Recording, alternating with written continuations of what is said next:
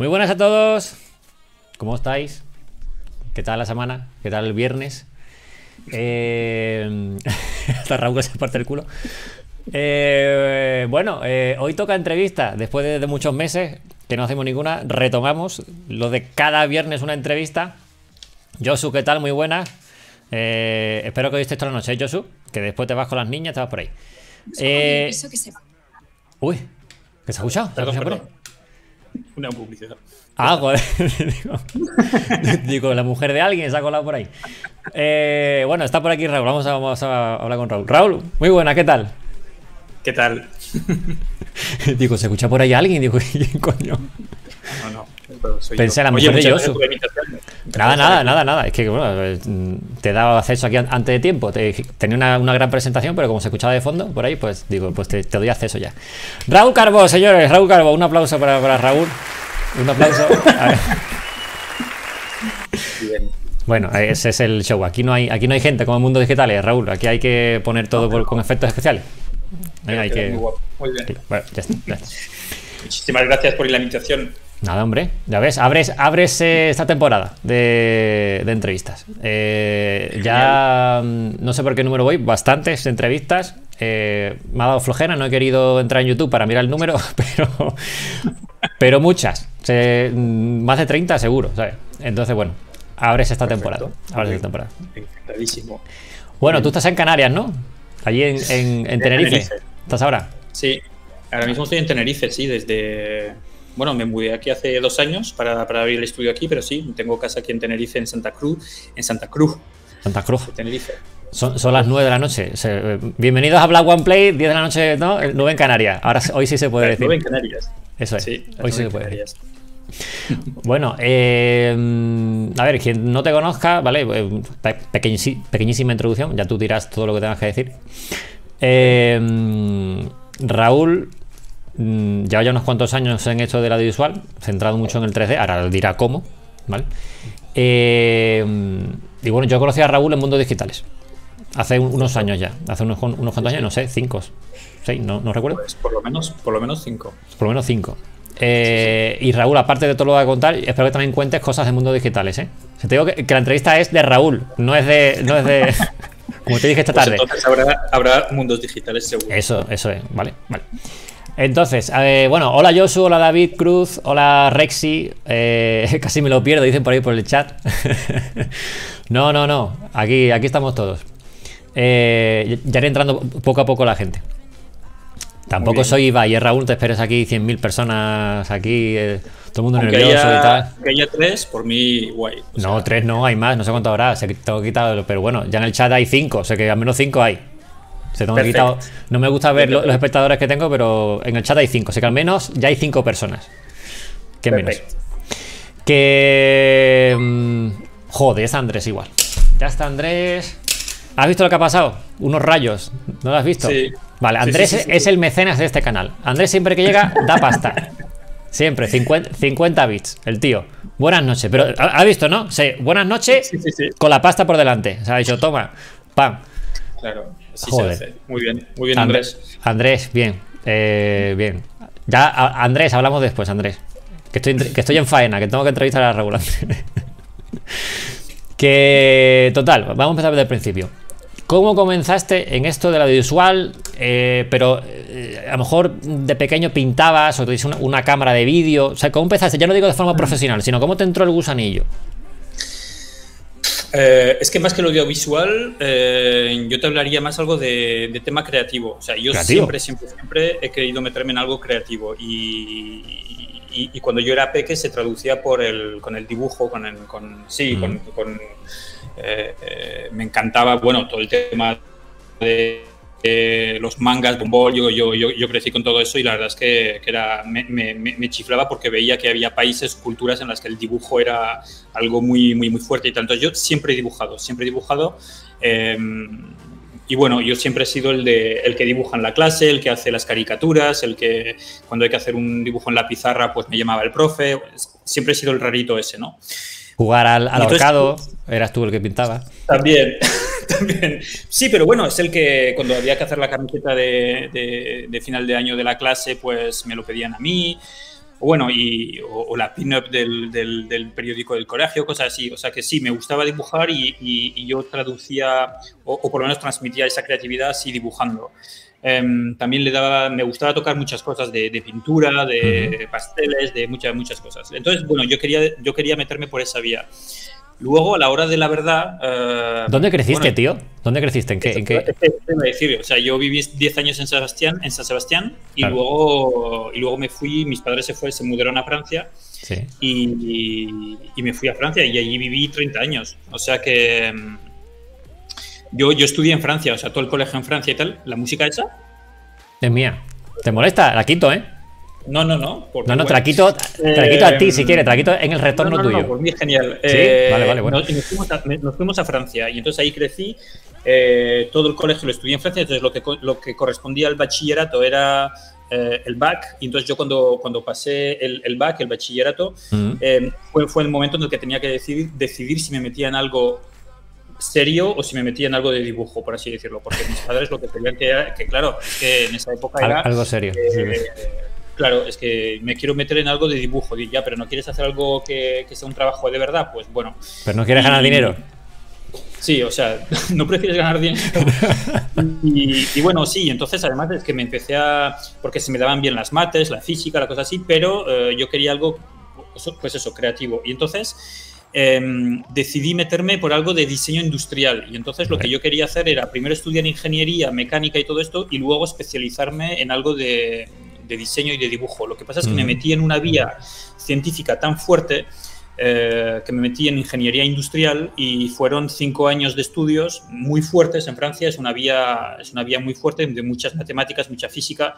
Em, y salí con un diploma que, que, pues que, que, me daba acceso a poder trabajar en empresas pues, de automóvil o, o, aeronáutica o cosas así. Pero entonces lo que pasó es que yo me pasé seis meses en la Universidad Politécnica de Barcelona, luego me fui seis meses a trabajar a Londres a, a una empresa que, que hacía simulaciones en 3D de crash test de coches.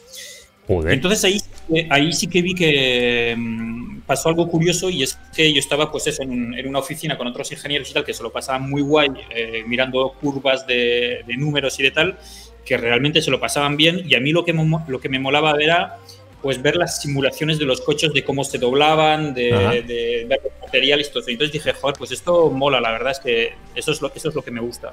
Y como estaba buscando algo también, algo más, más creativo relacionado con el dibujo, me fui, dejé lo de ingeniería y me fui a estudiar un año a Montpellier, a estudiar lo que era, o sea, dejé la carrera, o sea, dejé la carrera, dejé mi trabajo de ingeniero y me fui a estudiar otra vez un año de animación 3D. Y, entonces era, era una escuela, yo siempre había dado clases de dibujo, que si bellas artes por las noches y cosas así, o sea que tenía buen nivel artístico.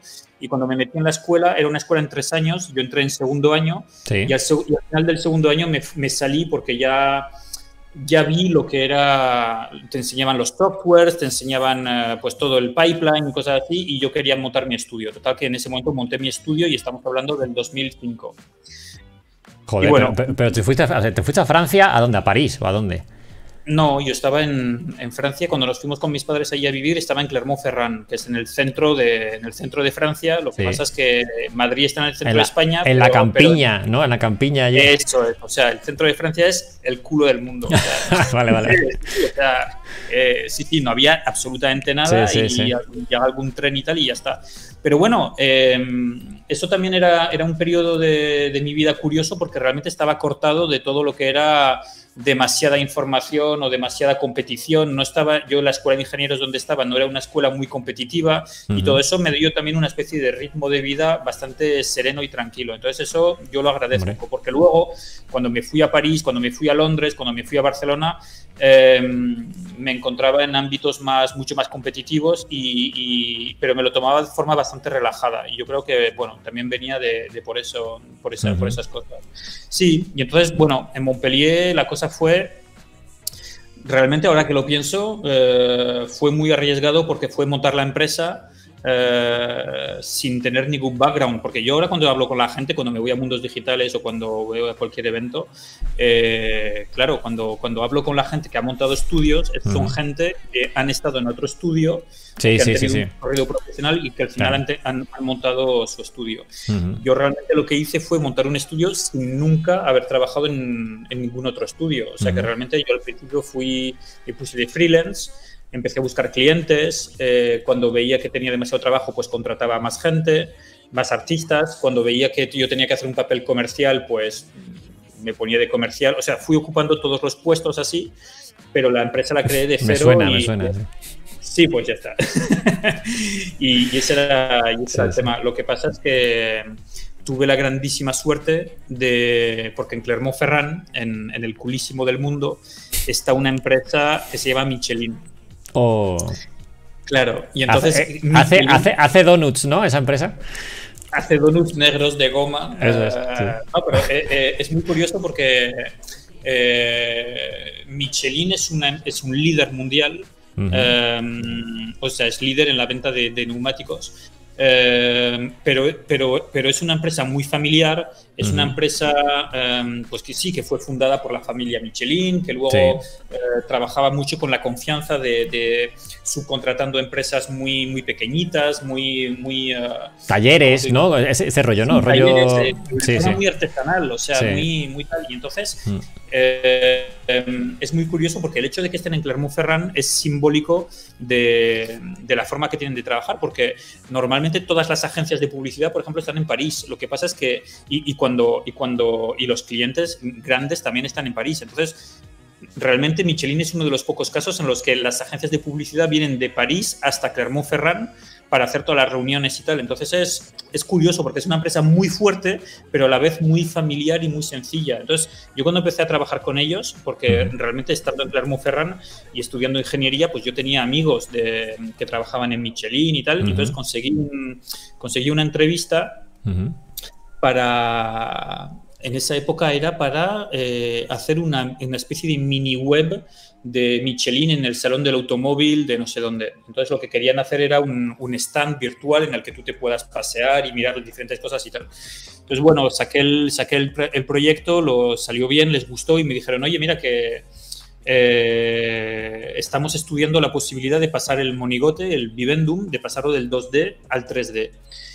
Y entonces eso fue realmente una catapulta brutal porque, porque estamos hablando de una... Michelin es una marca que, que tiene un logo muy, muy potente, pero súper potente. Es, es, eh, lo escogieron eh, logo del siglo XX, es una, es una marca muy conocida y de hecho se demostró que, había, que hay más gente que conoce al muñeco blanco este, al Vivendum, que a Michelin. O sea, hay gente que conoce al Vivendum que ni siquiera lo asocia a Michelin, que, que lo conoce pero sin asociarlo a los neumáticos. O sea que y para, y para mí era muy impresionante porque era como venir a, como yo tenía que hacer la versión 3D del muñeco, era como venir después de, en una cadena de un siglo de diseñadores que habían estado haciendo el logo y el muñeco y toda la comunicación gráfica, a dar yo el siguiente paso.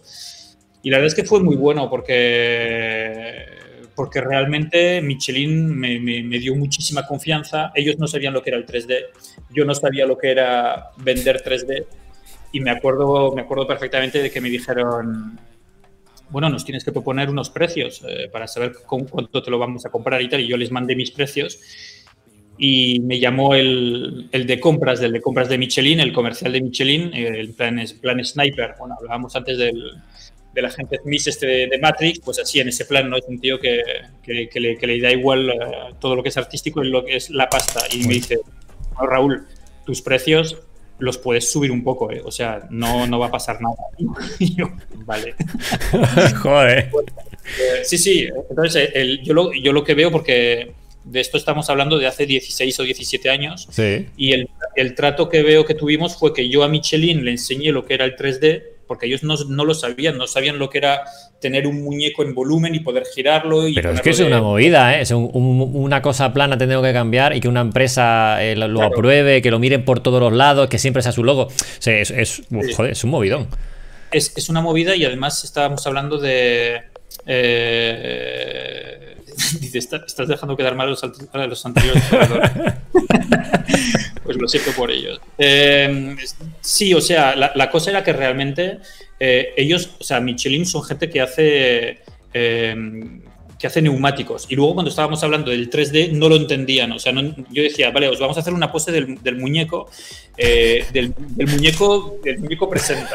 Y no, es que era, era eso. Era la muñeca Barbie, era la muñeca Barbie de viviendo presenta y está contento, no sé qué. Entonces esto, ah, no, Estoy contento, Toy. ¿Tú te acuerdas de eso de lo de Toy? ¿Sabes? Pues ese rollo. Sí, sí, es que era eso, pero les hicimos una biblioteca. Uy, espera que te has quedado congelado. Te has quedado, te has quedado tonto. Eh, estás negro, tío. Te has ido a negro. A ver, espérate. ¿Qué ha pasado? ¿Quieres que desactive la cámara y la pongo otra vez? No, no, no, no, lo hago yo. Espérate un segundo. No, porque sí, sí que llega aquí al sitio. Eh, a ver. no, o sea, no voy a ah, has vuelto, has vuelto de repente, has vuelto de repente. Vale, bien. Y, entonces, claro, nosotros les teníamos que explicar cómo funcionaba el 3D, porque nosotros les decíamos, vale, te vamos a hacer una pose en 3D del personaje. Y ellos me decían, vale, pero si hay que hacerla, si queremos la misma pose, pero de lado, la tenéis que volver a hacer. Y nosotros, no, solo tienes que girar la cámara. Pero entonces ya esto ya no lo entendían, porque el 3D era realmente, entonces les teníamos, hubo todo un proceso educativo de, de explicarles lo que era el 3D. Y esto fue muy importante porque realmente como yo no había tratado nunca con un cliente así de grande, eh, me enseñó que cuanto más, el, cuanto más entiende el cliente lo que estás haciendo, más confianza te da y más, eh, más eh, proyectos te va a dar. Porque a mí me ha pasado muchas veces, por ejemplo, que, yo le decía, a ver, me venía Michelin y me decía, mira Raúl, eh, haznos presupuesto para hacer un proyecto, para hacer una película de cinco minutos de un neumático eh, fotorrealista montado en un coche y que haya arena y que haya nieve y no sé qué. Y les dije, mira, esto te va a salir como 100 veces más barato si tú pones, si tú lo grabas, si tú pones una cámara en un coche y esto lo grabas y ya está, porque si yo te lo hago en 3D, te va a costar un huevo porque a veces tener que hacer simulaciones y tal, o sea que no es que no me interese hacerlo, pero te va a salir más barato si lo haces con una cámara. Y entonces ellos me decían, ah, pues vale, pero entonces ellos sabían que yo la vez siguiente, cuando ellos me venían a pedir presupuesto, si yo les decía que sí, pues es que realmente les estaba, estaba siendo honrado con ellos. Entonces es, un trato así. Y luego yo les enseñé el 3D y ellos a cambio me enseñaron lo que era una relación de cliente-proveedor, con una lista de precios, negociando. Sí, pero eh, buena gente, que te puede enseñar malamente, ¿me entiendes? Eh, al menos tuviste buena relación con ellos y buen feeling, ¿sabes? Sí, porque realmente en Michelin la gente, eh, como ya te digo, es una empresa, es una empresa familiar a pesar, de ser una multinacional. Y la gente que, había dentro, había una cultura de eh, muy humana. O sea, eh, era gente que, estaba entendiendo que estábamos haciendo un trabajo juntos y que cuanto mejor lo entendiésemos cada uno, pues más lejos íbamos a poder ir. Entonces eso eso me encantó porque realmente, y luego me, eh, hicieron participar en muchísimas cosas de la vida de la empresa, de, cuando había eventos alrededor del Vivendum, por ejemplo, exposiciones y cosas así, nos, me pedían que participe con, con, imágenes o que venga a dar un discurso o una charla sobre cómo creamos el muñeco. Para ellos era muy importante porque crear este tipo de muñeco era meterte en el ADN de la, de la marca y, y realmente era primero, a nivel comercial, si te digo muy, o sea, a nivel muy comercial, es muy interesante porque cuando te metes en el ADN de la marca, esto quiere decir que cuando haces un proyecto, pues lo haces tú, pero el proyecto siguiente también te van a necesitar a ti, porque tú eres la, persona que mejor sabe cómo utilizar el muñeco. Pues claro, ya te, estás convirtiendo en alguien que eres indispensable. Y esto es interesante, pero luego, además de eso, sobre todo es que estás creando una relación de confianza y que a nivel de trabajo joder, está guay eso de poder hablar con la gente que... No te estoy diciendo que sean tus amigos, pero ya son gente con quien estás Sí, bueno, bueno, pero ya está, sí, sí, sí. Eso. Claro, sí, eso, mola. te voy a pedir una cosa. Creo que, que, el, negro ese era porque estás convirtiendo la pantalla. Eh, ah, puede, puede ser, puede ser. Por el ancho de banda o algo. Por lo mejor estás con un portátil por wifi o algo. ¿Si estoy qué? Con un portátil con wifi. Sí. Vale, pues quita, quita, la, quita la pantalla. Cuando. Vale. Es que. Eh, os digo ya, Raúl tiene cosas, cosas que enseñar, ¿eh? Tiene cosas cachondas que enseñar y tal. O sea que no solamente va a ser eh, el careto de él y el mío, ¿vale? O sea que, va a enseñar cosas. Pero le dije, deja la, pantalla compartida, así no hay que hacer cosas, pero no pasa nada. Después cuando toque, eh, algo yo la producción en tiempo real y, ya está. Vale, que, que tú hablas de Michelin y voy a entrar en tu web y voy a ponerle eh, un vídeo de Vimeo, si quieres, un anuncio. sí, sí, Luego para que vean un poco el. Sí, sí. Sí, porque bueno, eh, es que todo esto, trabajar con Michelin, además, para mí era como un, como un patio del recreo, porque te estaban, o sea, nosotros hacíamos 3D, pero para todo, para todo lo de Michelin. Y hacer 3D para Michelin quiere decir hacerles ruedas fotorrealistas en, eh, para hacer que hagan packshots y tal, pero luego también era hacer un muñeco con una película en 3D, que si la postal de Navidad, que si eh, una campaña audiovisual interna para que la gente entienda que, tenga, que tiene que tener cuidado con los spam, con los virus, con tal. O sea, era publicidad en televisión, en carteles, en lo que sea, eventos comerciales, era muchísimas cosas, eh, eventos para el salón del automóvil, o sea, y, luego cuando también querían fabricar objetos, yo qué sé, una, un llavero Michelin, un llavero del Vivendum, pues también nos pedían a nosotros el modelo 3D de la pose y, tal para, mm. para, poder, eh, para poder hacerlo, ¿no? Pues sí, este es uno de los proyectos más guapos que... he, ido, he, ido, he ido a por él directamente. este fue súper interesante porque realmente eh, en este proyecto, en realidad toda, o sea, el 3D lo hicimos con Unity Image en, París, pero toda la, toda, toda la parte creativa y toda la parte concepto la hicimos con Michelin y fue, fue la leche porque realmente era un momento en el que la agencia, eh, o sea, lo de siempre, Michelin saca un, saca un, uh, un, neumático nuevo, que es mejor que los anteriores, y tiene que hacer una campaña de publicidad mundial para hablar de esto. Y la agencia tenía un problema con eso, no, no conseguía hackear el, el, rollo, y nosotros les conseguimos sacar esta, esta película, este concepto de los titanes climáticos, que de hecho hicimos de esto charla en, en, en Mundos, que estuvo guay. Eh, pero para mí este es un punto clave en la vida de, de la empresa de Inefecto y, y mía, porque realmente por primera vez no estaba vendiendo imágenes 3D, sino que estaba vendiendo creatividad, porque era un concepto, era un concepto. Nueve años ya, ¿eh? Pone aquí nueve años. Sí, tío, pues ya ves, yo lo hubiese echado menos, pero... ¿Qué pasa el tiempo, Raúl? ¿Qué pasa el tiempo? pues sí, sí, pero, pero sí, fue un proyecto muy guapo, fue un proyecto muy guapo porque ya te digo, eh, fueron mucho brainstorm, mucho brainstorming, mucha reunión con la agencia de publicidad, con Michelin, y, ya no era solamente mover Vertex y, 3D y tal, y, sino era buscar ideas y luego traducirlo en 3D. Entonces esto sí fue uno de los proyectos más bonitos que, en los que participé con Michelin porque realmente era lo más de lo que estábamos haciendo y además tuvo una visibilidad de la campaña brutal. sí, no, no, yo, me acuerdo perfectamente del anuncio, Josu dice que, también se acuerda, que mm. la verdad que era la hostia. Porque eh, te has saltado creo que, que, un, punto que es cuando creas la empresa. ¿Sabes? Porque decías que, estabas de freelance, ¿no? Eh, Empezaste de freelance y después viste que tenías más clientes y entiendo que montaste la empresa ahí, ¿no? O algo así. Sí, o sea, yo empecé de freelance, pero me pasé de freelance un año porque realmente me pasé un año eh, buscando proyectos, buscando clientes. Y entonces mandé, mandé reel a pues a todo Dios, a todas las empresas de farmacéuticas, industriales, audiovisuales que, había en el sur de Francia, donde yo vivía, en Montpellier.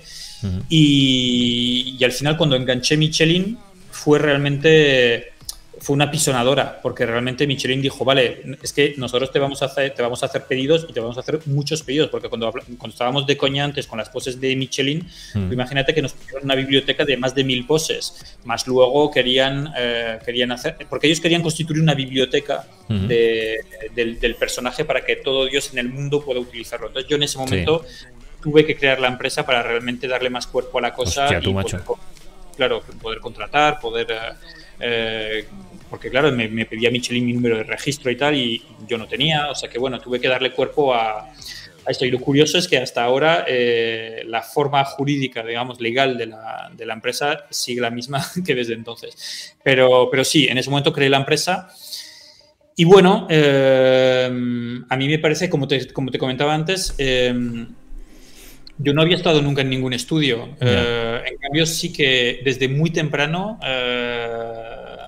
me invitó, bueno, lo de mundos digitales es, curioso porque eh, de esto estamos hablando desde hace más de 10 o 12 años, pero yo contraté a un chico, que, un junior, que venía, de, que venía de una escuela Y, me dice, eh, joder, tío Raúl, que, que, mi proyecto de fin de carrera lo han seleccionado en un festival eh, español que se llamaba Mundos Digitales. Dice, me han invitado para que vaya, pero dado que tú hablas español y tal, ¿quieres venir conmigo? Y yo, qué guay, genial. Tal que me fui con él, me acuerdo que teníamos una habitación de hotel mierda ahí que, pillamos en el último momento y, y me fui con él y, y aluciné con el, con el festival no, no, es que cuando yo descubrí como, como todos, como todo cuando vamos por, pues primera vez.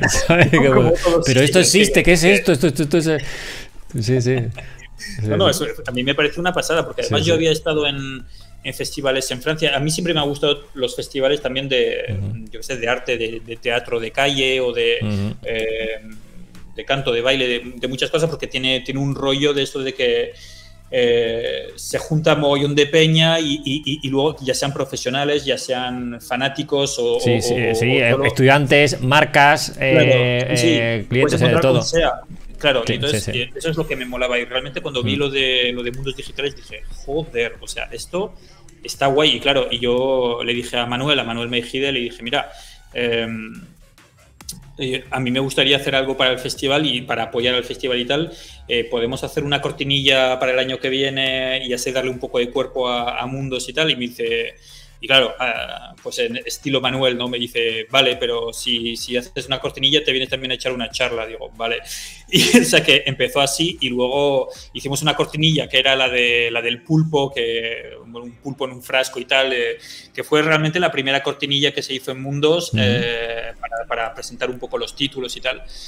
Y la verdad es que de ahí empezó muchísimas cosas y, empezó a darle. De ahí, bueno, me propuso Manuel que venga de Sherman y de tal. y ese fue un momento súper importante porque realmente le fue dar muchísima visibilidad. Y para mí era mundos, que ya no me acuerdo ni por qué estaba hablando de mundos, pero que ir a mundos todos los años, eh, para mí era como sacar el periscopio y, compartir, compartir experiencia con la gente, ver a la mm. gente de, sentarte en la cena al lado del tío de Pixar o de DreamWorks o lo de. Sí, sí, sí, sí, sí. Una puta pasada. O sea, para mí fue un momento clave en la historia de, de, de, la empresa. Y bueno, sí, que yo no había visto. Eh, no había visto nunca que otros estudios, o sea, yo nunca había estado en otro estudio que me traído una birra. Que salude, que salude. que salude.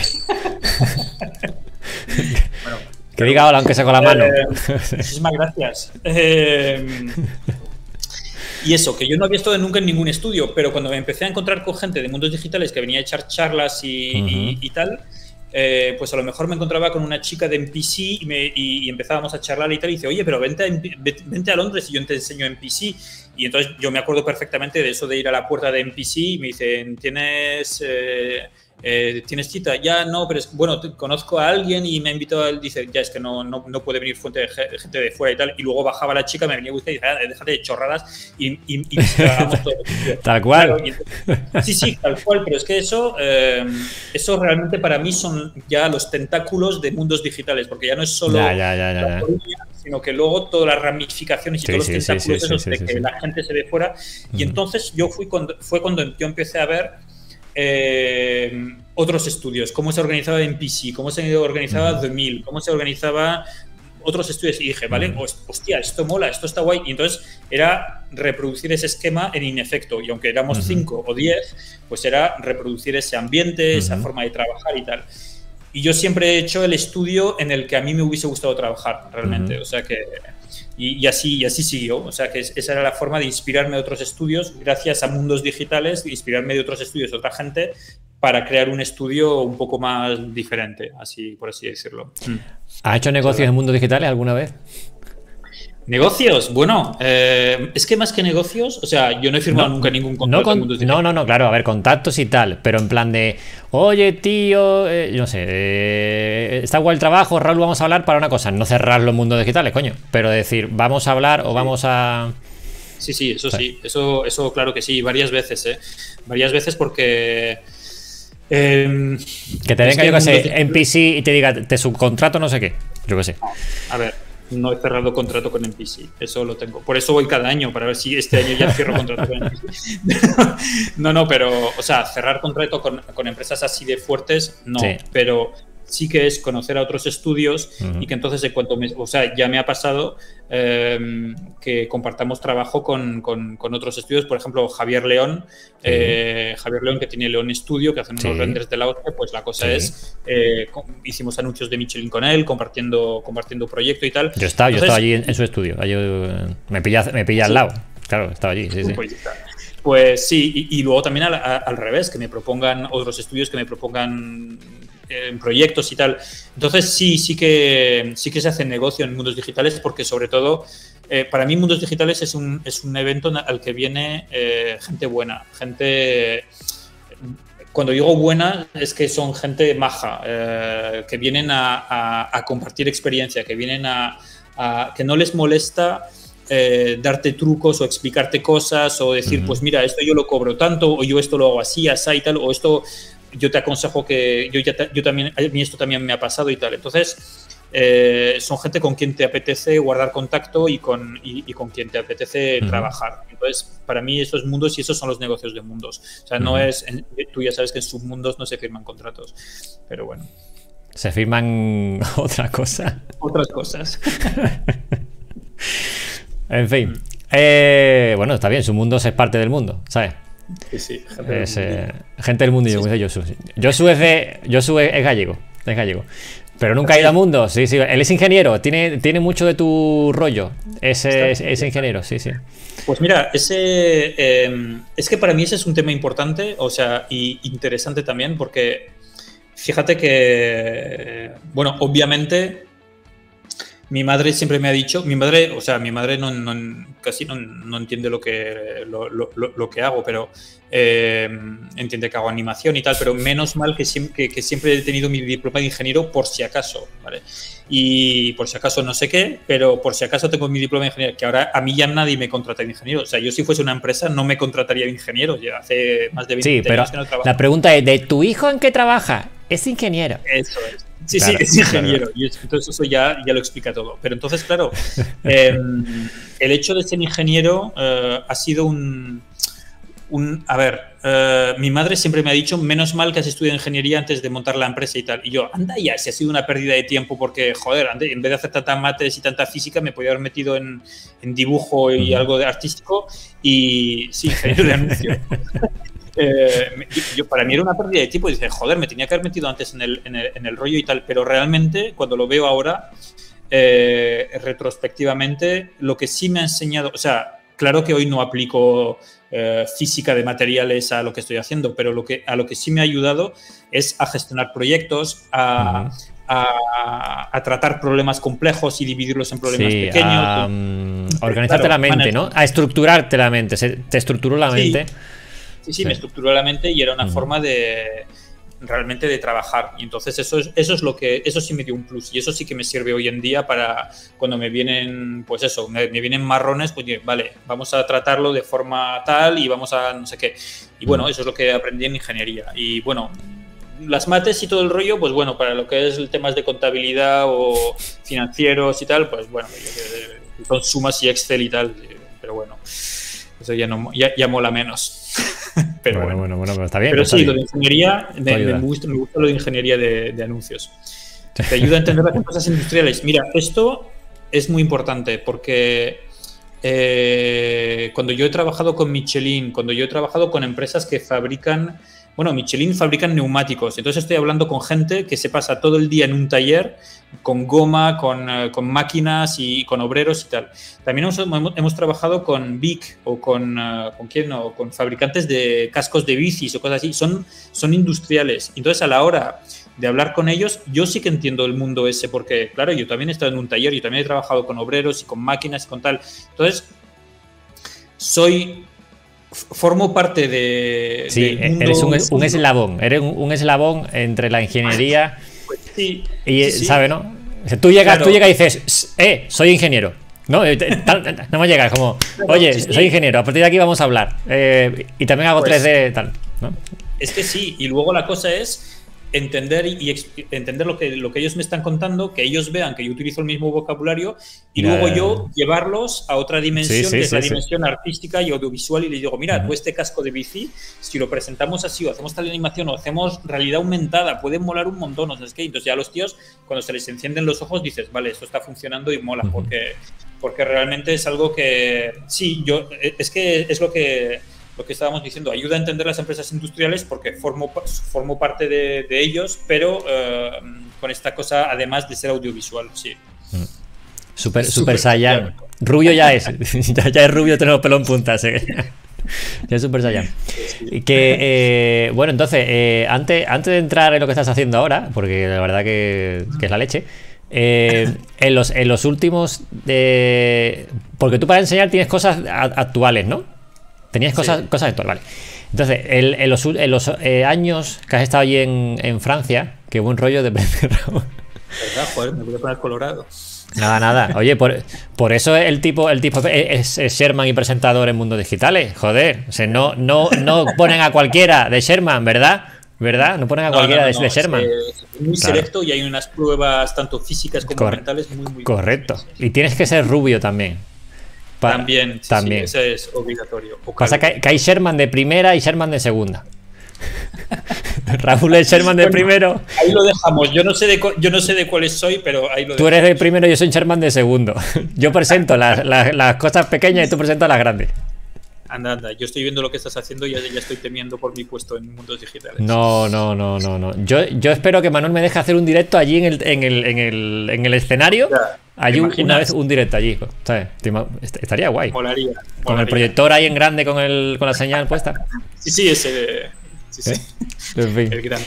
Bueno, eh, entonces, en los años que has estado eh, allí en Francia, Aparte de Michelin, ¿qué, recuerdos, qué producción tienes o qué recuerdos... Em, hmm. Una producción que tú, a partir de aquí también di un pasito más dentro de la producción de anuncios, ¿no? Porque estás un poco tú en, centrado en, anuncios y un poco más en este rollo. Eh, sí, porque realmente eh, Michelin eh, me llevó a tema de publicidad, o sea, tema industrial, temas de institucionales.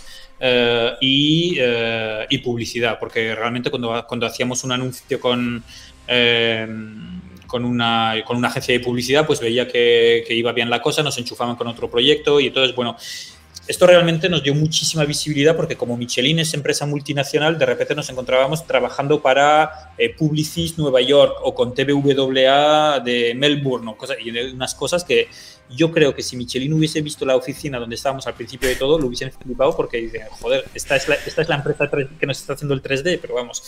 O sea que pero era como, como el dueño del Vivendum, ¿no? O sea, era, era el dueño del muñeco 3D, ¿no? O sea, cualquiera que, pudiera usar el dueño, el, muñeco, es como, tienes que hablar con Raúl, ¿no? O sea, un poco... Es que era, era eso, era eso, porque además la gente en Michelin era como, o sea, la gente en Michelin me llamaba casi el papá de, Vivendum, que claro, era que, claro, claro, eh, claro, porque como yo sabía qué expresiones había que ponerle, que se la sonrisita, que si no sé qué, y bueno, y efectivamente cuando llegaba una, una agencia de publicidad nueva, pues eh, se armaba un lío y entonces a mí me ponían de experto Vivendum y ahí era...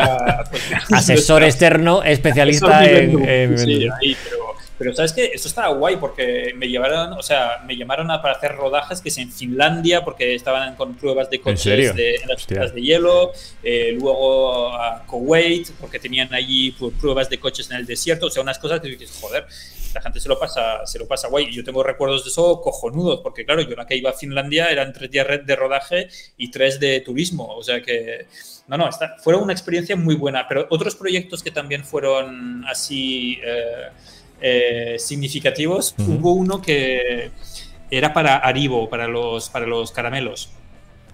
Eh, no sé si, se conoce la marca en España, ¿no? A mí no me suena. ¿Aribo? Bueno, son Aribo, sí, son, son caramelos, son gominolas, por así decirlo. Puede usar como los conguitos o como. Dicen que sí, hostia, pues yo poco, poco soy yo. de... Ah, hostia, pues yo, eh, yo soy poco de. de, amarillo, ya, que hay profesionales. Pues. macho, bueno, la gente aquí, con el azúcar. Madre mía. Conocidos. Sí, sí. Pues sí, con el azúcar. Y entonces la cosa de esto es que. Eh, porque, a ver, con el, tema, con el tema de Michelin, yo dije, joder, está guay porque cuando encontramos una marca con una mascota y empezamos a trabajar con ellos, nos metemos en el ADN de la marca y entonces ya cuando empezamos a... este- hay un spot en 3D, es que lo hicimos nosotros. Eso es lo que... No hagas spoil, Andrés. Y, y entonces, claro, la cosa fue Voy a buscarlo. eh, Sí sí. Mira, es una mierda, pero bueno, búscalo. Búscalo. Eh, entonces, ¿qué pasó? Que yo estaba buscando otras marcas con mascotas para repetir el mismo esquema que Michelin. ¿Qué me dices? ¿En serio?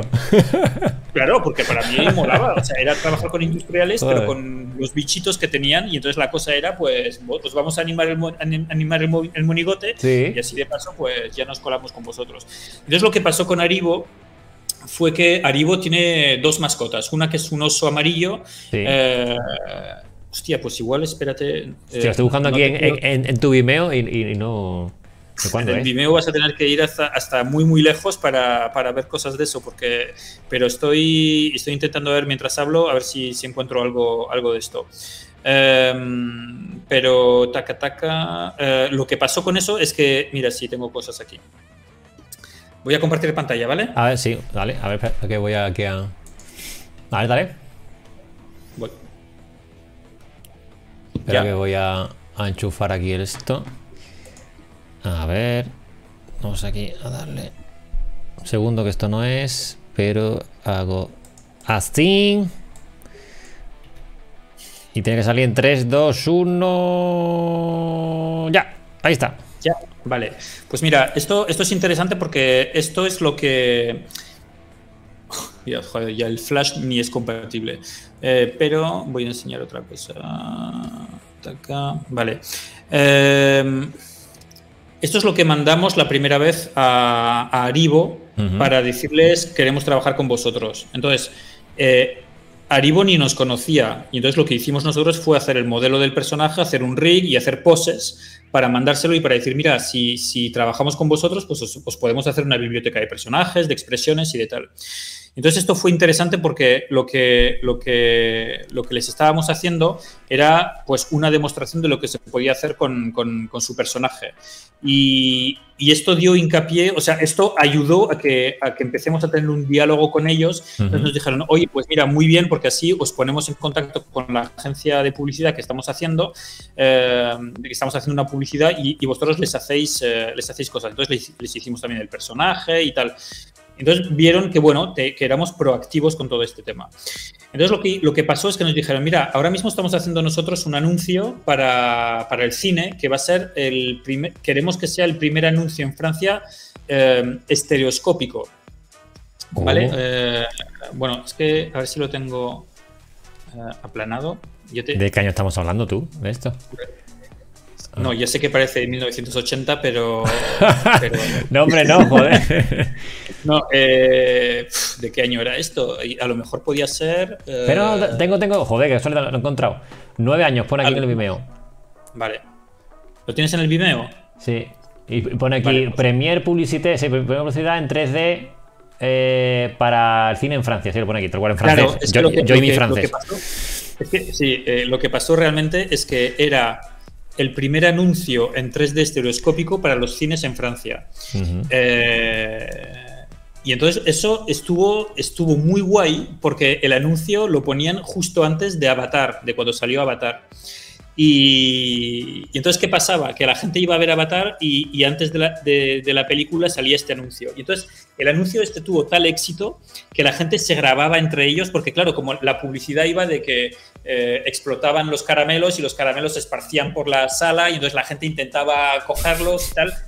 Y entonces la gente se grababa entre sí para ver... Para Haciendo el tonto, ¿no? Sí, sí, sí. Haciendo sí. el tonto, claro. Sí, sí, y entonces hubo, hubo un, eh, hasta hubo un grupo de Facebook que se montó con mogollón de gente que decía, eh, el grupo se llamaba Lo que más me ha gustado de Avatar es el anuncio Aribo. Entonces dije, bueno, esa será mi contribución a Avatar.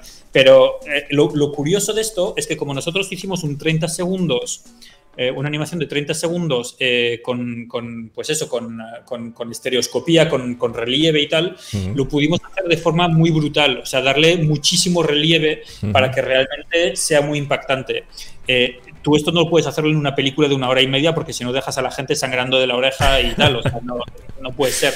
Y la cosa, claro, eh, la cosa de esto fue que nosotros tuvimos tanto efecto que a la gente, la gente lo flipaba. Y, hubo, y después de este spot, después de este, de este anuncio, hubo muchísima gente que, pero muchas veces me, haciendo entrevistas o de, de, trabajo y tal, la gente me decía que este anuncio les había servido de referencia para hacer otras cosas, otras películas, para darle realmente mucho relieve. O sea que fue muy curioso porque para mí la producción fue una puta mierda. Fue, no, no estábamos haciendo una cosa muy guay, hostia, qué, qué, bien, qué bien va a quedar, qué render, que no sé qué. Pero al final salió algo muy marcante para la gente y, y, realmente cuando esto es un anuncio que a nivel de imagen hmm. pues no, no, tiene nada de excepcional, pero a nivel de experiencia sí, sí que lo tenía. Entonces eso, era, eso, eso, molaba y eso me gustó muchísimo. Son estas cosas que no te esperas, ¿no? Que no te esperas y dices, bueno, un anuncio para esta gente, venga, tal, presupuesto bajo incluso a lo mejor, ¿sabes? Y de repente, sí, sí no son de esos proyectos que te llegan y dices, joder, me voy a poner las botas, vamos a sacar una cosa cojonuda. O sea, era algo como, vamos a hacer lo que podamos dentro de lo que nos están dando y tal. Y, no, no, y era una pesadilla, porque si ahora el, muñeco cambiándolo en el último momento de colores, de texturas, de no sé qué, y al final fue como, tomar el anuncio y ya no quiero, ya, adiós. Y, bueno, y, la cosa fue que realmente eh, salió, salió guay y a la gente le gustó y tal. y ya te digo, hubo ese fenómeno de de la gente estaba como loca cogiendo caramelos, o sea que molaba. Era, era una experiencia, sí, sí. James Cameron llevando por teléfono. Joder, ¿qué más, qué más quisiera yo? Esto, me hicieron una entrevista cuando salió, cuando salió el anuncio y el, y el periodista puso eh, Spielberg en vez de Cameron. Y me estuvo toda la peña del 3D y de audiovisual y de cine me estuvo diciendo, coño Raúl, tío, ¿tú qué coño hablas de, de, Spielberg si, si, si, Avatar es Cameron? Dije, que yo dije Cameron. pero bueno, pero sí, pero no me llamo, ¿eh? no me llamo Cameron. Oye, oye, escúchame, envía, envía ahí este Andrés una cosa. Eh, no sé si esto es tuyo. ¿Lo ves en, mi retorno? Sí. No, esto no es nuestro. Ah, porque sale aquí este, mira. Pues les voy a poner una denuncia. no, esto no, esto no es nuestro, pero es que es verdad que luego. Eh, ¿qué, tiene el 3D? Que luego cuando. Cuando tú haces un modelo con un rig y, un, y un, modo de empleo, porque realmente cuando, cuando nosotros hacemos un muñeco, estos industriales, estos clientes no quieren depender de una sola, de, un, solo proveedor y tienen razón, o sea, no pueden depender de un solo proveedor.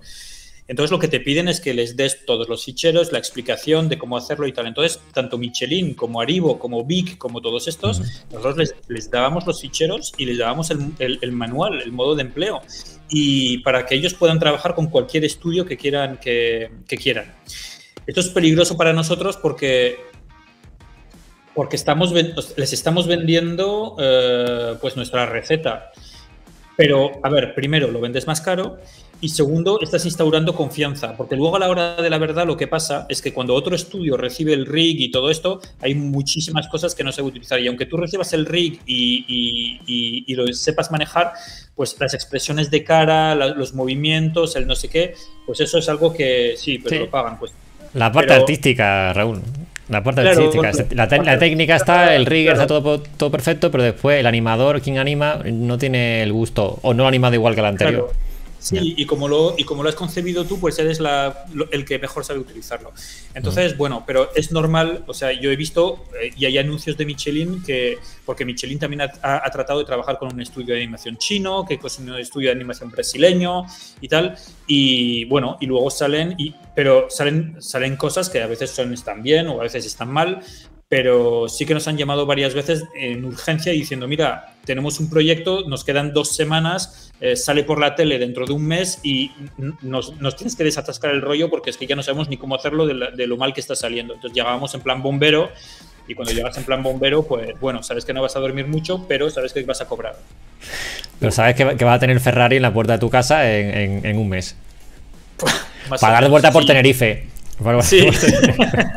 no, son los proyectos esos en los que ya ni tus hijos te reconocen. sí, bueno. Tienes ese señor en el salón. Y, pero bueno, ese, ese bueno, son, son pero fíjate que esos proyectos ya, por, eso por eso también quería meterme en tema de proyectos más, más largos, de, de, de serie o de largometraje o de cosas así, para evitar meterme en, esos marrones de decir, joder, voy a tener que trabajar un mes como un loco y porque me van a pagar bien, pero que yo va a ser una misión suicida y, hay que sacarlo. Y bueno, yo creo que eso hay un tiempo para todo. Eso me alegró mucho hacerlo en ese, momento porque le echaba un mogollón de energías y tal, pero ya hay, o sea, ya tengo otra edad en la que me apetece hacer cosas con más, relajándome más. Entonces, bueno, eso mm. es otra cosa. Pero toda esta experiencia de Aribo fue, fue la leche, la verdad. y eso de que, que a la gente le molaba la, la estereoscopía y tal, pues estuvo guay. Sí, bueno. Bueno, eh, y, ahora qué estás haciendo? Porque, a ver, si, ya la gente del chat lo ha flipado, eh, en plan de qué guay, no sé qué, tal, qué buen rollo, qué bien me cae Raúl. El. el eh, vamos a ver. vamos a poner contexto. Yo solo os doy un dato, ¿vale? Para, para hacer el hype y tú cuentas la historia. ¿Vale? Te digo, por, si hay gente que dice, igual, llevamos aquí una hora, yo estoy ya tras cojones de Raúl. Tal. Yo, yo, digo, ¿ves que hay una hora? ¿Ves que te dije que se pasa súper rápido el tiempo? Sí, sí, o sea, yo. Pero, bueno, total. Ahora viene el bueno. Claro, claro, claro, pero bueno, dice, vale. estamos hablando de Raúl, que está haciendo cosas muy interesantes, eh, cojonudas, que ya, quisiera yo, o cualquiera del chat, en, en, el, eh, en Francia, ahí en el, en el, sur de Francia, en la, en la Cádiz, en la Cádiz de Francia. Yo tiro para la tierra. El, y tal, y de repente está ahora en Tenerife. Voy al, punto final y tú vuelves al principio. Eh, es el, el, ¿cómo es el, eh, el flashback, ¿no? yo, te hago el, el fast, fast forward, no, ¿cómo es el, forward, tal, flashback. Esto es flashback.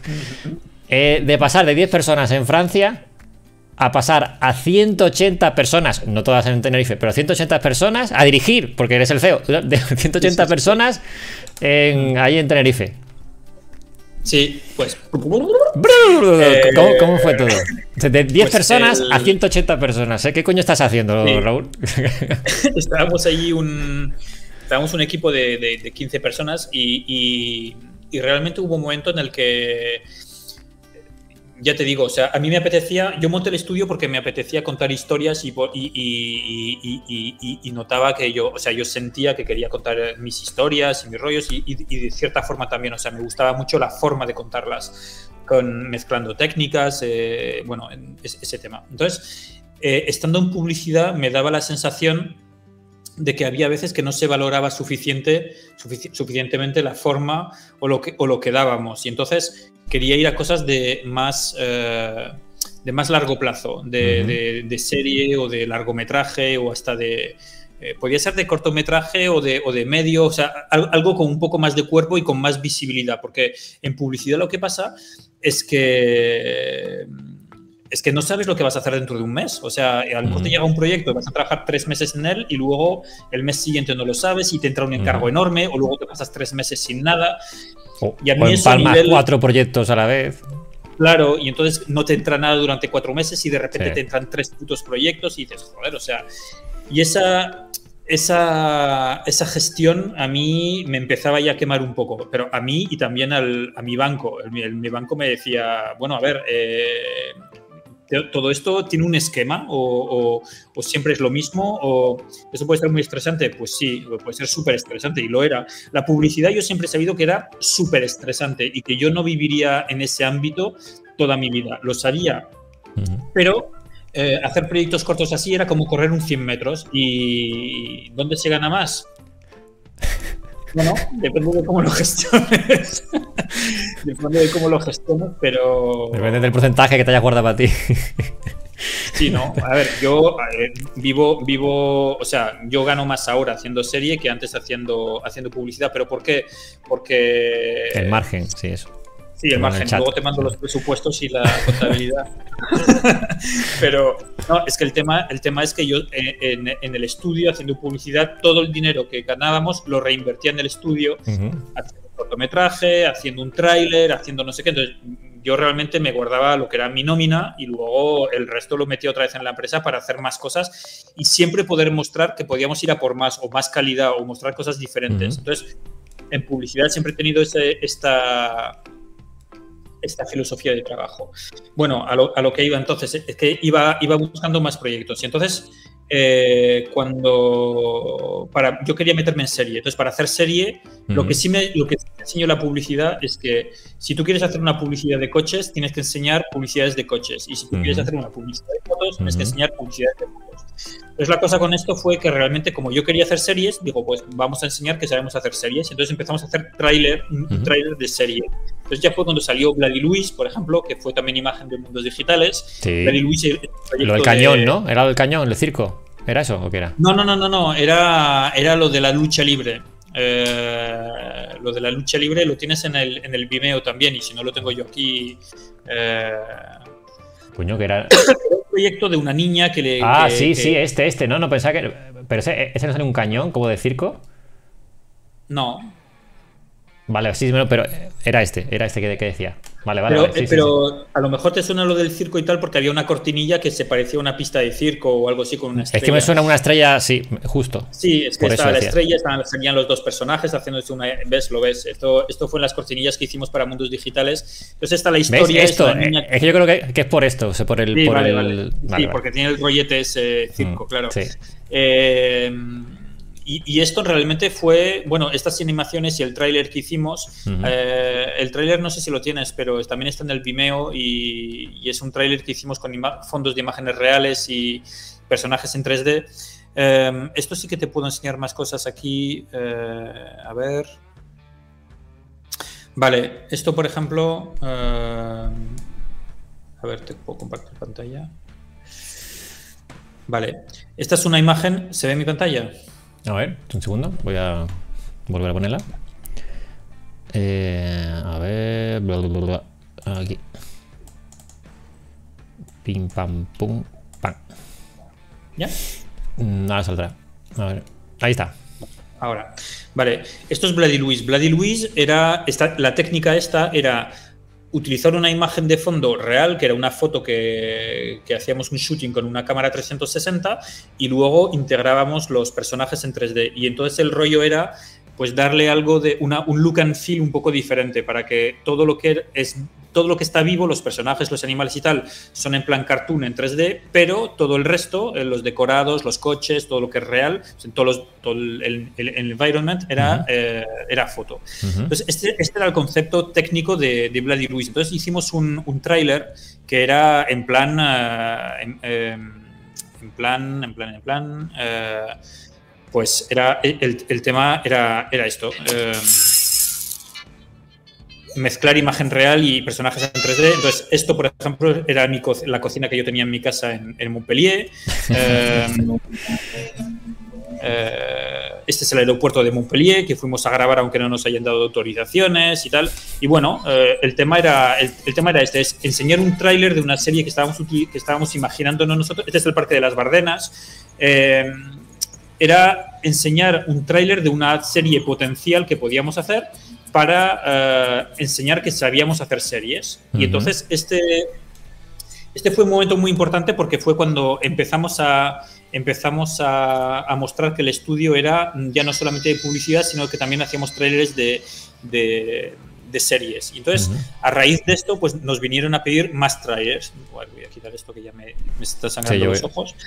Ojos. Eh, lo, de, lo de Arribo. Y, pero a raíz de esto nos vinieron a buscar para hacer más cosas. Y entonces, uh -huh. pues, eh, a lo mejor hacer un tráiler de eh, una serie que nos, que nos estaban pidiendo. Este, este, es otro tema. Y entonces, esto ya nos estábamos metiendo en tema de trailers, de trailers para hacer dirección, dirección de arte, uh -huh. técnico, pipeline y tal, pero ya orientado a orientado a, a, series. Y entonces ya era un ámbito diferente de lo que era la, la, la publicidad.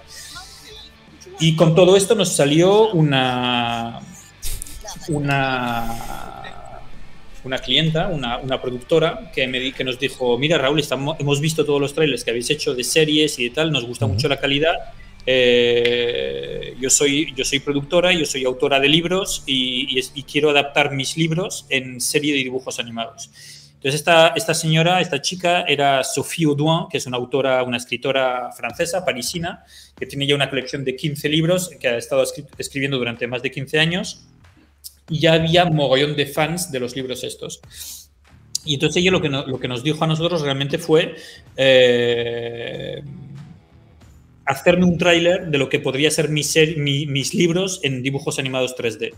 Y entonces fue cuando empezamos, o sea, los libros se llaman Tara Duncan, pero estamos hablando, Tara Duncan es una, es una saga de libros que, que, es una mezcla de Harry Potter con El Señor de los Anillos, en plan Tron, o sea, es una especie de cosa un poco rara de magia, de dragones, de vampiros, de enanos, de gigantes, de, eh, con armaduras y tal. Bueno, mitad caballero del zodiaco, y, entonces era una mezcla de muchas cosas. Y, entonces la, la, chica esta, Sofía, eh, me pidió que le hagamos un tráiler de esto. Entonces le hicimos un tráiler y me dijo, Raúl, o sea, mola, mola un montón. Dice en el chat, ¿qué puede salir mal? Dice en el chat. moló, un montón porque y me gustaría, a ver si... Eh, hostia, a ver si consigo encontrarte aquí las, las primeras imágenes de... Joder, no sé si las voy a tener.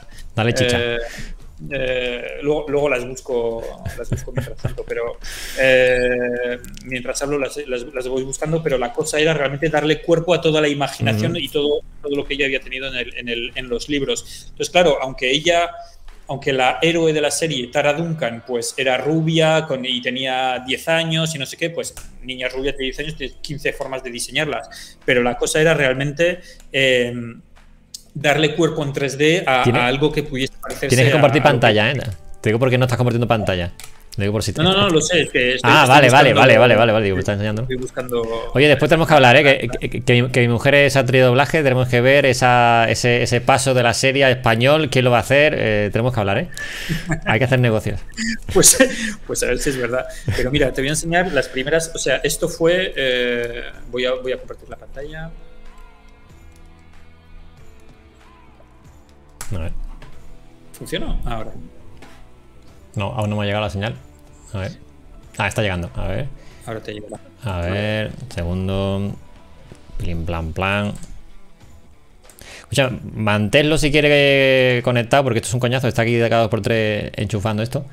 Vale, pues ahí, lo, ahí conectado. Cuando tengas que. La pantalla? Sí, cuando tengas que buscar algo privado, me lo dices, quito la pantalla, lo dejo en duplex, ¿vale? Y ya está. Ok, vale. Pues mira, esto eh, cuando Sofía vino a buscarnos y, nos pidió que, empecemos a hacer. Primero nos pidió diseño de personajes. Entonces, esto fue, esto lo, hicimos con, eh, eh, em, Virginie Bourdin, que es una chica también que vive en Barcelona, que se ocupa de, diseño de personajes, de, desarrollo de proyectos y tal. Esto lo hicimos con ella, toda esta fase de, exploración. Y esto fue el primer, la primera imagen que sacamos de Tara. Tara, una princesa eh, guerrera, en, plan Juana de Arco futurista. Entonces, esta realmente fue la primera imagen que sacamos de Tara. Eh, luego, sus amigos, pues Cal, Cal es una especie de, ninja un poco 007, eh, que hace cascadas, se tira por el suelo, siempre tiene cosas, chismes, se saca unas cuerdas, unas tijeras, un no sé qué. Luego Robin, el elfo, así guaperas, con una especie de armadura neopreno eh, tal, con un arco mágico, eh, el dragón que se transforma en un humano, y entonces la forma del humano, pues, y ya le estábamos dando cuerpo a lo que, era el, a lo que eran las bases del, del, proyecto. Entonces, cuando ella vio esto, eh, nos pidió un tráiler. El tráiler le gustó, lo presentó en los primeros festivales de... Vale, ya me puedes quitar la pantalla si quieres y si sigo, hablando. Ya. Y, entonces cuando sacamos esto ya estábamos, eh, os tuvisteis que leer los 15 libros en dos días, ¿no? Eh, se supone que me los he leído, pero... pero no, solo me he leído 14 o a lo mejor 3. Eh, ella no sabe, Sofía no sabe español, así que no creo que entienda lo que acabas de decir. Bien, pues por si acaso me los he leído todos. Y. no, no, pero eh, eh, es que es muy curioso porque los libros es realmente. A ver, el trabajo que hubo que hacer fue estos libros van, vamos siguiendo los personajes, pero ¿qué pasa? Que estos personajes que tienen 10 años, luego cuando van creciendo, pues van teniendo rollos entre ellos, que si luego se, se queda embarazada, el hijo se enamora, el no qué, ¿Cómo, cómo, cómo? ¿Qué? ¿Qué? ¿En serio? No, sí, sí, o sea, todo esto, pero claro, porque esto estábamos hablando de un libro que era tipo Hunger Games, o sea, era para los adolescentes y tal. Entonces lo que tuvimos que hacer nosotros fue adaptar esta, esta, esta saga a los niños, a niños de 6 a 8 o 9 años, y entonces era desexualizarlo todo, eh, quitarle violencia, ya era la magia, ya era hacer todo esto. Entonces, todo fue una etapa súper súper interesante. Pero entonces, para volver a lo que estábamos diciendo, es que después de hacer el tráiler, nosotros hicimos el tráiler y me acuerdo que en Annecy, yo estaba trabajando con una chica que contraté a una chica que se llama Catherine, Catherine McCressy, que venía del largometraje, porque yo al hacer publicidad no sabía manejar eh, ni presupuestos, ni equipos de, ni, de largometraje, ni de serie, ni de nada. Y entonces contraté a esta chica que venía, que, aportaba toda su, eh, su, expertise y toda su, su, eh, pues todo lo que sabía hacer ella de largometraje y de equipos grandes. Entonces, ella, realmente hicimos el presupuesto con ella para, presentárselo a Sophie. Entonces a Sophie le dijimos, mira, este es el presupuesto, este es el tráiler, estas son las imágenes de Luke and Phil y tal. Si te mola, te hacemos la serie. Y ella dijo, vale, pues vamos allá. Entonces, cuando ella nos dijo el claro, es que... No, como... como me he cagado. Eh, pero eh, eh, el esquema de la serie es muy curioso porque normalmente cuando ahora quieres plantearte se parecen a los muñecos de la serie de Gormiti, es verdad. Sí, bueno, tienen el toque ese. Eh, cuando, cuando te planteas hacer una serie ahora, eh, el esquema clásico es, vale, tengo un concepto, tengo un tráiler, tengo diseños y tal, tengo guiones, entonces me voy a ver una cadena de televisión en España, me voy a ver a TVE o me, o me voy a Francia y me voy a ver a France Television y entonces ellos me van a comprar el territorio francés y, de un presupuesto de a lo mejor 8 millones, pues me dan un millón. Luego me voy a ver a Cartoon Network en Estados Unidos que me van a dar 3 millones. Luego, entonces, juntando así las piezas de puzzle, al final voy a conseguir prevender el proyecto y, con mis 8 millones que, de, preventas, pues voy a producir la serie y cada uno tendrá exclusividad en su país para emitir el, dibujo animado. Este es el esquema clásico, ¿vale?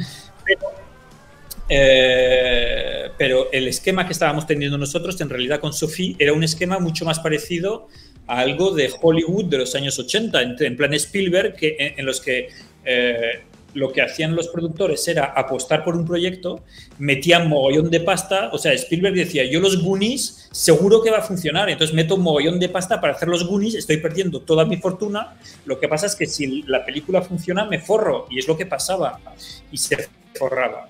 Y entonces Sofía lo que estaba haciendo era lo mismo, era decir, yo creo en mi IP, yo creo en mi concepto y en mis libros y, tal, o sea que voy a levantar el dinero para hacer la serie, os pago y luego ya veremos lo que pasa si voy a venderla a, cualquier cadena de televisión. Pero entonces estábamos como flipando diciendo, vale, guay, pero... Y, eso también te da un mogollón de energía, porque cuando tú ves una chica que está que ella lleva su mundo este imaginario, o sea, Sofía es Tara, eh, las hijas de Sophie son los amigos de Tara y tal, o sea que ella está metiendo un mogollón de, cosas personales en el Pero, pero, pero, eh, ¿sabes? El, rollo de decir, toma, ¿sabes? Como a tomar por culo, ¿sabes? hostia. Pero es un riesgo, es un riesgo. Joder, es un riesgo. Al final es un riesgo, pero es, una apuesta, es una apuesta y, y si ganas pues te forras y si pierdes o pierdes todo. Es, eh, es una ruleta, pero... Joder, macho. Bueno, yo sí, y, luego Sofía es una, es una persona, es una personalidad muy fuerte, es una, es una emprendedora, es una artista, eh, es una businesswoman y, y, bueno, ella quería tomar ese riesgo, hacer esa apuesta para decir, joder, ya me he escrito 15 libros o muchas, muchas más, es una responsabilidad, sí, bueno, eso de tener un gran poder implica grandes responsabilidades, pero, pero ella creía en su proyecto y entonces cuando, cuando, ella te habla y te comunica esa pasión y dices, joder, pues venga, vamos a hacerlo. Y, y sí, eh, molaba y, y, por eso también nos metimos a tope y entonces, claro, dijo Sofía, pues, ¿sabéis qué? Os pongo la pasta de, os pongo la pasta para hacer la serie y era como, mm, vale, estamos... No te digo, se escuchó por el fondo. ¿Sabes? facción total. Y claro, porque fue como decir, estábamos haciendo publicidad y además como estábamos con, plan, con temas de tráiler, de, de, proyectos cortos y tal, y de repente lo que estás esperando desde hace años, de repente la chica te lo dice, pues venga, vale, lo vamos a hacer. Y tú, y, tú intentando saltar, tú intentando saltar y aguantándote, ¿no? Es como, vale, sí, sí, súper profesional, ¿no? En plan de, sí, sí. Claro, pero yo me acuerdo de esos momentos en, los que Catrín, la chica esta, la productora que yo había contratado para, para hacer el proyecto, me dice, bueno, Raúl, ¿tú te das cuenta de que ahora ya vamos a hacer una serie? Y yo, pues bueno, pues ahora que somos 15 vamos a tener que contratar pues a 150 personas más. Y yo, ah, ah, ah". y, bueno, era, era, pegar ese salto. Y entonces, en ese momento, ¿qué pasaba? Que teníamos la posibilidad de hacerlo en Francia o ir a, ir a, ir a ir a algún sitio, algún territorio donde haya tax credits para producción audiovisual para potenciar ese presupuesto. Porque ¿qué pasa? Que Sofía, el mundo de Sofía este, tiene mogollón de personajes, mogollón de decorados, mogollón de acción, de magia, de todo. Entonces, esto lo podíamos haber hecho en Francia, pero recortando los, los, scripts, tax credits. Eh, ¿Dónde está el barranco que me tiro? Eh, tax credit, ¿qué quiere decir? Que no sabes lo que es tax credit. Eso es Sí, sí, puede ser, que no sé lo que es. Modelo. Sí. Eh, tax Credit. Eh, tax Credit es un, es un, sistema, son, son incentivos para producciones audiovisuales. Eso quiere decir, o sea, concretamente en Canarias, por ejemplo, eh, zonas con incentivos fiscales, sí. O sea, una producción extranjera que viene a gastarse dinero a Canarias, pero estamos hablando de Canarias, pero puede ser Bélgica, puede ser Canadá, pues hay varios territorios así. En Canarias, eh, una producción extranjera viene a gastar dinero, a, invertir dinero y a cambio ese territorio le devuelve dinero. Y, este tax credit en, existe en muchos territorios. Existe en Francia a, un 30%, por ejemplo. Lo que pasa es que en como te diría, en Canarias es de un 50% y es uno de los incentivos más fuertes del mundo. Entonces, claro, lo que hicimos nosotros, a Sofía, Sofía quería eh, hacer todos sus personajes, todos sus decorados, sus, magias y sus rollos. Y Navarra también. Y Portugal, bueno. Y quería, hacer, quería hacerlo todo. Entonces le dijimos, mira, o nos quedamos en Francia y tenemos que recortar los guiones, o nos vamos a Canarias y entonces pues vamos a poder utilizar una vez y medio el presupuesto que nos estás dando. Y entonces ahí fue cuando decidimos pues mover el estudio. Y entonces en, ese momento eh, fue, la, fue la movida, porque en dos meses eh, las 15 personas que éramos, que en realidad no éramos 15 personas, éramos 15 familias, pues tuvimos que vender casas, vender coches, venderlo todo, los muebles, los no sé qué, hasta las mesas de la oficina, los ordenadores.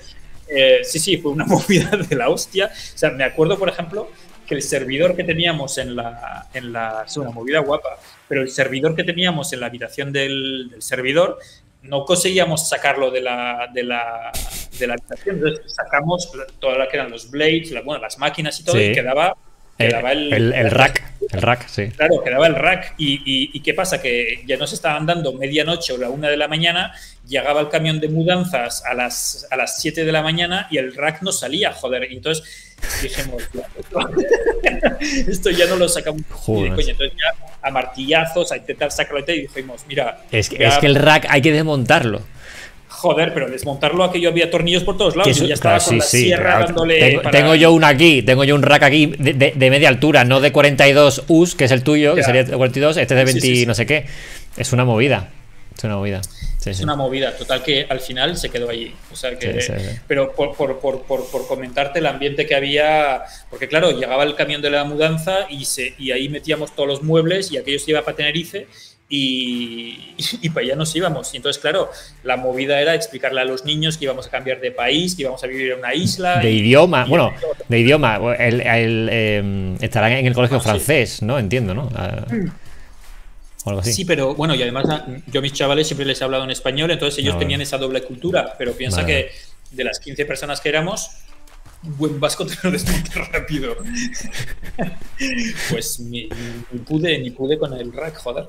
Pero, pero bueno, sí, explicar a los peques que vamos a cambiar de cole, de amigos, que hay que irse de aquí y, que, y dejar todo lo que conocíamos para irnos para allá. Entonces es curioso porque, y eso casi ya sería conversación eh, psicológica, pero cuando ahora que nos fuimos a Canarias con, con mis hijos, eh, tenía, tenían mis hijos la misma edad que la que tenía yo cuando me fui a Francia con mis padres, o sea que se repetía el esquema. Nos metemos en temas muy... Pero, mm, pero bueno, fue una movida y llegando a, llegando a Tenerife, pues fue llegar y que las, todas las familias, pues un Airbnb, eh, durante un mes para buscarse piso y nosotros mientras tanto pues tener que buscar oficina y mientras tanto tener que sacar los storyboards de la, de la serie. Entonces esto, está, es, esto es el 2019, era, hace dos años y fue una movida muy pues menos mal, ¿eh? Te iba a preguntar ahora por el COVID, te iba a preguntar ahora por el... Claro, porque aquello fue... O sea, te tocó todo, macho, te tocó todo. No, no, no, sí, sí. Y fue empezar a acostumbrarse a la isla, el colegio, el no sé qué, y de repente se cierra el telón con el COVID y dices, me cago en. O sea, una pandemia mundial. Pero bueno, eh, era, todo era una movida, o sea, todo era un mogollón de energía, porque tú imagínate que, y, bueno, esto son cosas que comentamos ya en mundos digitales, pero mm. efectivamente cuando nos instalamos aquí, eh, me acuerdo que fuimos a IKEA y que necesitábamos 40 mesas porque para la oficina y tal. Mm. Y dicen, pues bueno, tenemos 7 y la semana que viene nos entran 4 y tal. Y digo, joder, o sea, empezar a pedir mesas a los otros estudios y, máquinas y, tal, o sea... fue, fue las máquinas sé que es una movida porque yo estaba, estaba estaba ahí metido. efectivamente. Claro, estaba ahí metido con, las máquinas. fue, una movida. Y, el tema de las, de, ¿sabes? Del envío, de no sé qué, de los. Se recuerdo a César con los con, vuestras máquinas allí haciendo así con la cosa negra esa. Sí, sí, Claro, es que está guay. Me, encanta saber que en ese momento estabas tú ahí porque. Sí. Porque sí, estaba alguien hablando antes de que se, se cerraba el círculo y tal, pero, sí pero sí, y en el futuro un volcán esperando la vuelta de la esquina, pues sí, ya, lo, que nos, ya lo que nos faltaba.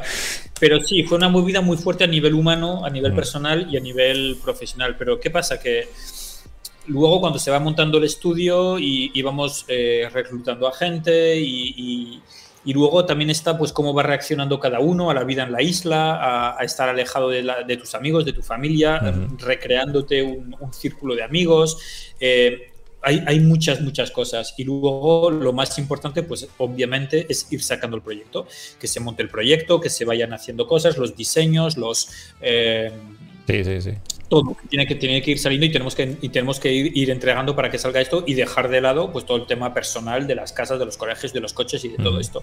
Pero bueno, fue una aventura brutal y lo sigue siendo porque de dónde leches sacas a tanta gente es que claro eh, no, no, contratamos a 180 personas. Hoy hoy en día somos 180 pero no fue cuestión de contratar a 180 personas de golpe. O sea llegamos 15 y poco a poco eh, llegamos a un pico de 180 pero trajimos a muchísima gente eh, de la península de, de, Francia de, de, Inglaterra Oye, pues tienes ahí, ahí a, un, a un compi por ahí.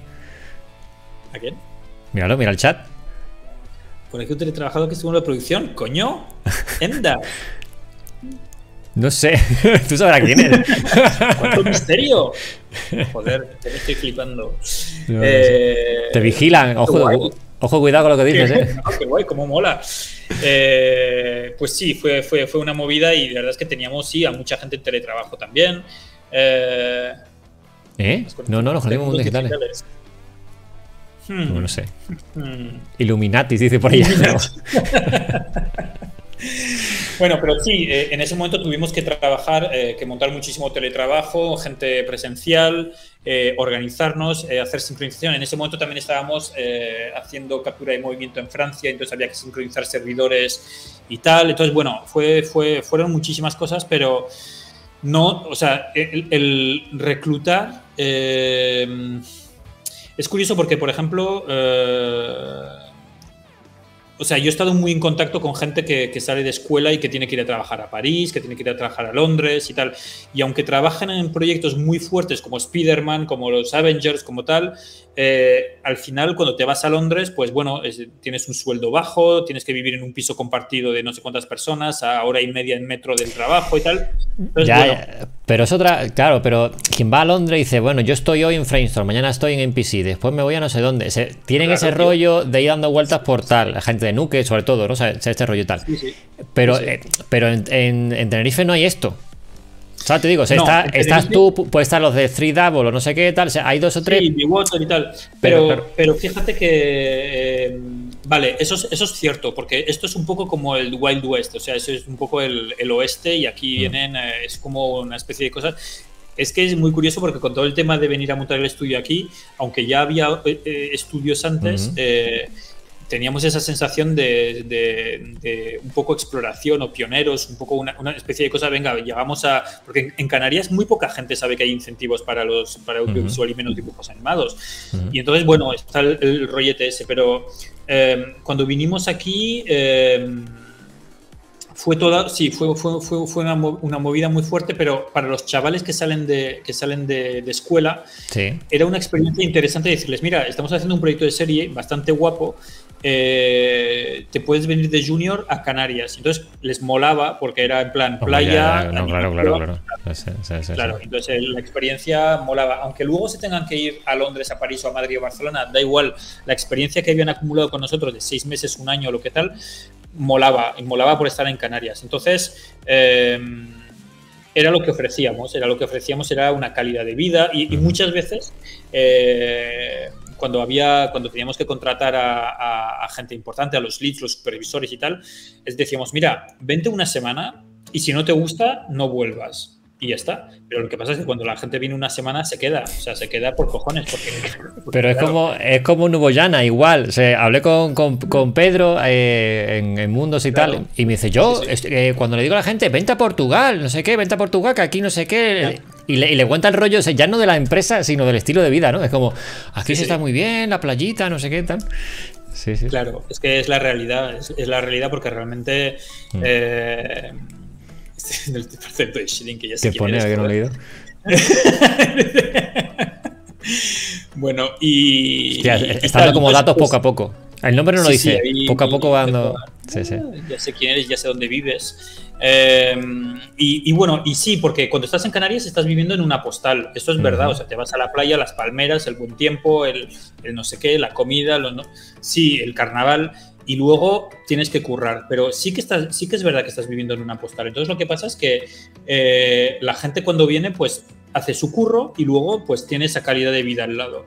Hay cosas buenas, hay cosas malas, pero lo que sí es verdad es que vives en una postal. Entonces para reclutar eh, eso mola, porque a la gente le atrae y tal. Luego ya es otra movida cuando tienes que traerte a familias, porque familias depende ya la edad de los peques eh, los colegios, los no sé qué, es una movida de alejarte de los amigos, de la familia y tal. Pero mira, 180 personas al final las encontramos y de, de, todos, los, de todos los idiomas y de, de, todas las nacionalidades. O sea que al final a mí me mola eso, me mola un montón eso de salir al, salir al espacio de trabajo y que estén gente hablando en francés, en inglés, en ruso, en no sé qué mola, es un poco el toque ese Torre de Babel. O sea que, que bueno. Multicultural, eso es. Uy, ¿qué ha pasado? ¿Quién ha insultado a qué? A ver qué ha pasado ahí. El chat, cinco eliminados por un morador. ¿eh? Joder, ¿qué, habrás dicho, Rexy? Es que, a ver, Rexy, estoy leyendo. Bueno, no sé qué ha dicho. Nada, nada, te, te quito el este Rexy. Tú sigue hablando. sigue hablando. Nada, que, el, rollo ese multicultural a veces puede ser un freno, porque pues porque la gente tiene que saber expresarse en, francés, en inglés o tal igual que en su idioma eh, nativo, pero, pero al final llega siendo una riqueza porque la gente comparte muchas cosas, pero me acuerdo que tuvimos cosas en plan, los franceses se iban a comer a las 12 y los españoles a las 2 o las 3. Sí, me acuerdo que dijiste eso, sí, sí, sí, sí, Claro, y entonces, pues ¿cómo solucionas eso? Porque si tienes que organizar reuniones y cada uno se va a comer a su, a, su hora, pues no...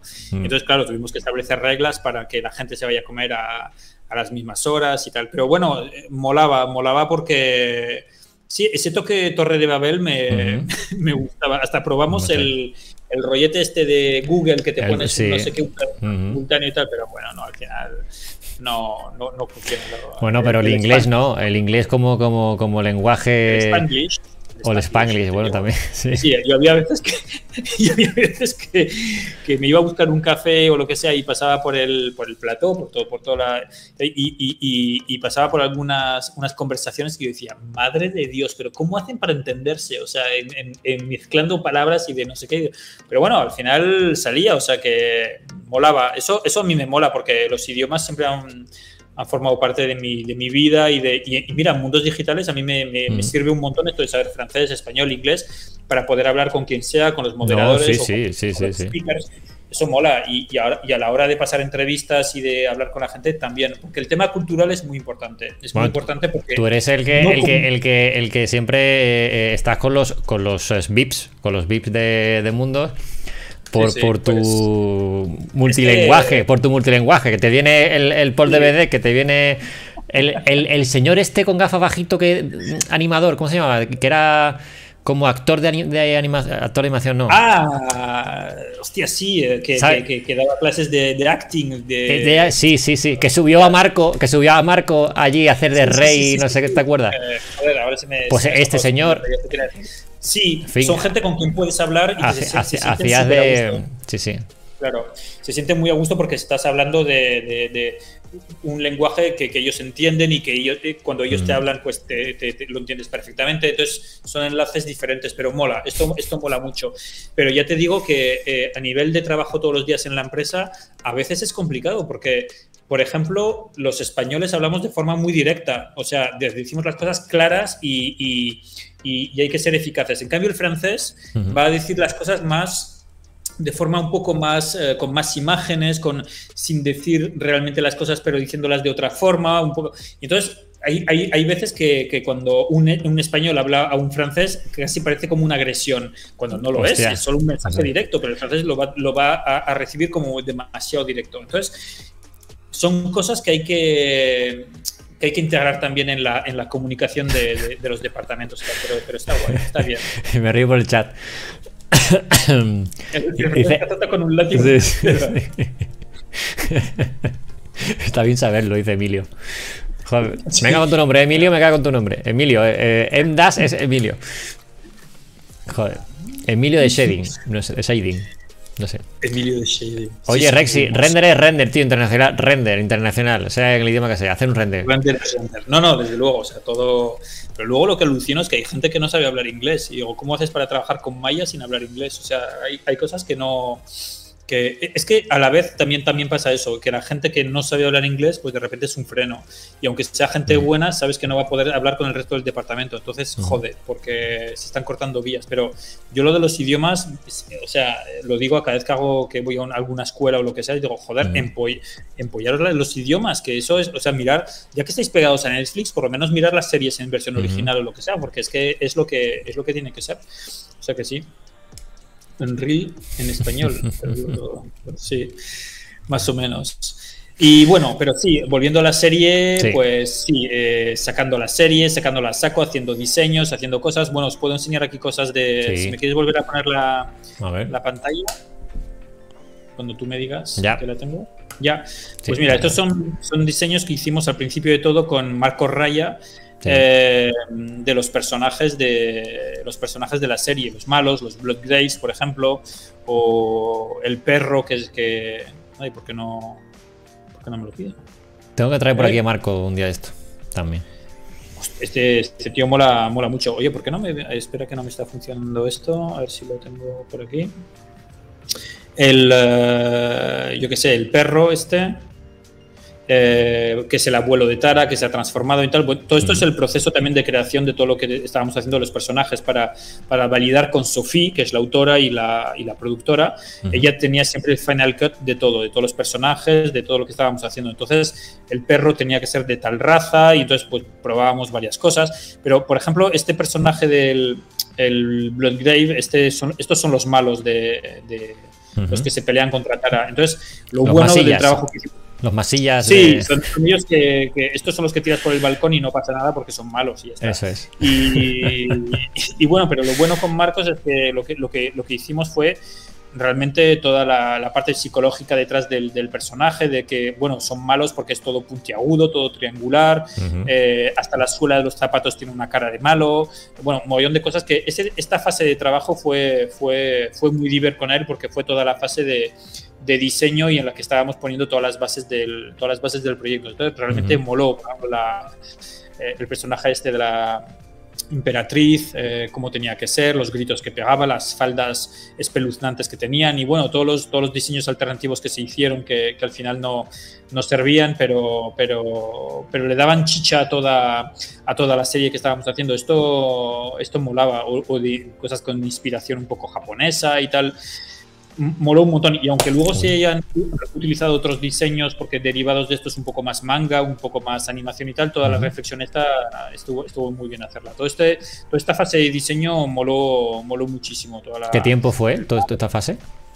Son. Eh, fueron seis meses, seis meses, casi un año, porque realmente ya, ya me puedes quitar la pantalla si vale. quieres. ¿eh? realmente todo lo de. Lo de la escuela, sí.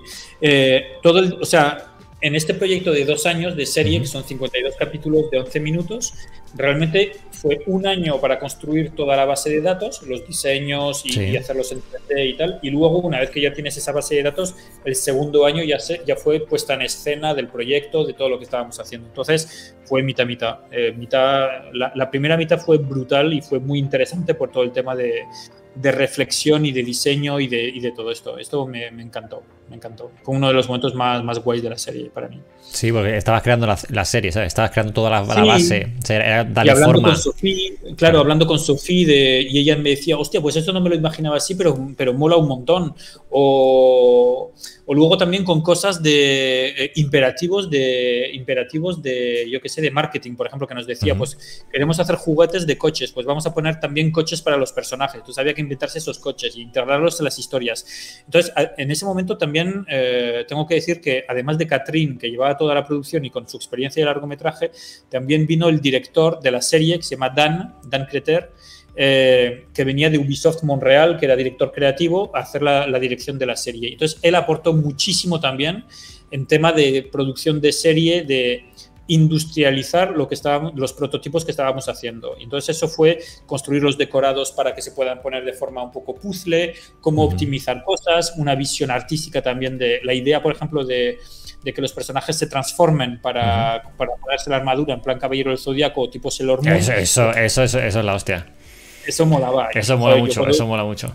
Yo cuando me, me dijo la idea le dije, esto mola un huevo, pero Sofía, yo no sé cómo lo tiene, pero no sé si lo va a aceptar. Y cuando lo vio Sofía dijo, me encanta. Ah, no sé tío, tío, tío, pero es, es, un Sailor Moon, es un caballero, sí. ¿sabes? Es ese rollo de decir, o sea, la hostia, tío, en fin. Eso, eso, eso molaba y... y... Ladybug, ¿me entiendes? Ladybug, o sea, es que sí, eh, es, ese claro. rollo de, de héroe, eh. A mí me mola un montón y, y, y funcionaba. Y entonces, claro, mm. cada uno tiene su rollete, su historia, su no sé qué. Entonces, claro, Tara es un poco más eh, Juana de Arco, luego Cal es un poco más, ya te digo, James Bond, eh, que Robin es, es, el elfo guaperas, pero conectado con todo lo que es la naturaleza y tal. Luego tienes otra Sparrow, que es un poco más la bella y la bestia, con rosas y con no sé qué. Cada uno tiene su historia. Entonces, esto de las transformaciones era como capitalizar, si, bueno, la, la, transformación de Tara, me imagino que ya. Sí, ya a ver, yo visto, he estado estas semanas poniendo lo que tienes ahí en Vimeo. Eh, sí. Y sale, sale la, la transformación la de ella. Lo que, es la, lo que es la transformación de Tara, claro. Y, Tengo aquí el, sí, el bueno, first, first, Extract eh, que habéis subido. El First Extract, sí. Si quieres lo pongo, es son 20 la, segundos. La, la, transformación. Mira, espérate, lo voy a sí, poner. claro, tiene, tiene, este rollete Caballeros del Zodiaco y ah. tal, y entonces sí. Eh, mola. Tú ahí, eh, ponlo, ponlo, ponlo, venga, sí, ponlo. Apa.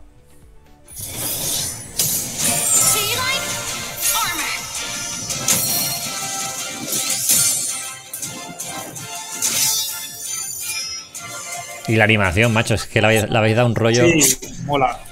Sí, sí. Y, y, luego el rollo de esto también que era la estaba, o sea, era también mezclar efectos en 2D con cosas uh -huh. en 3D para eh, eh, el hecho de tener cosas en 2D, eh, efectos tal para eh, de forma un poco más orgánica por encima del 3D, pues también uh -huh. eh, era gente trabajando con Toon Boom, en, uh -huh. en, plan más imagen por imagen, sí. darle un toque más orgánico. Y entonces, bueno, todo esto eran cosas que queríamos que aparezcan también en la serie y funciona, todo esto funciona, funciona bastante bien y, y, y mola, o sea que sí. Eh, entonces fue, fue, fue, poner, fue poner todo esto, las bases de la serie, y luego ya, ya pasamos a algo más industrial, que era fabricar los episodios y los, uh -huh. y los eh, eh, sí, todos los prototipos que habíamos hecho, hacerlo de forma más industrial para empezar a sacar los capítulos. Y ahora estamos sacando cuatro capítulos por mes, o sea que ya es una fábrica.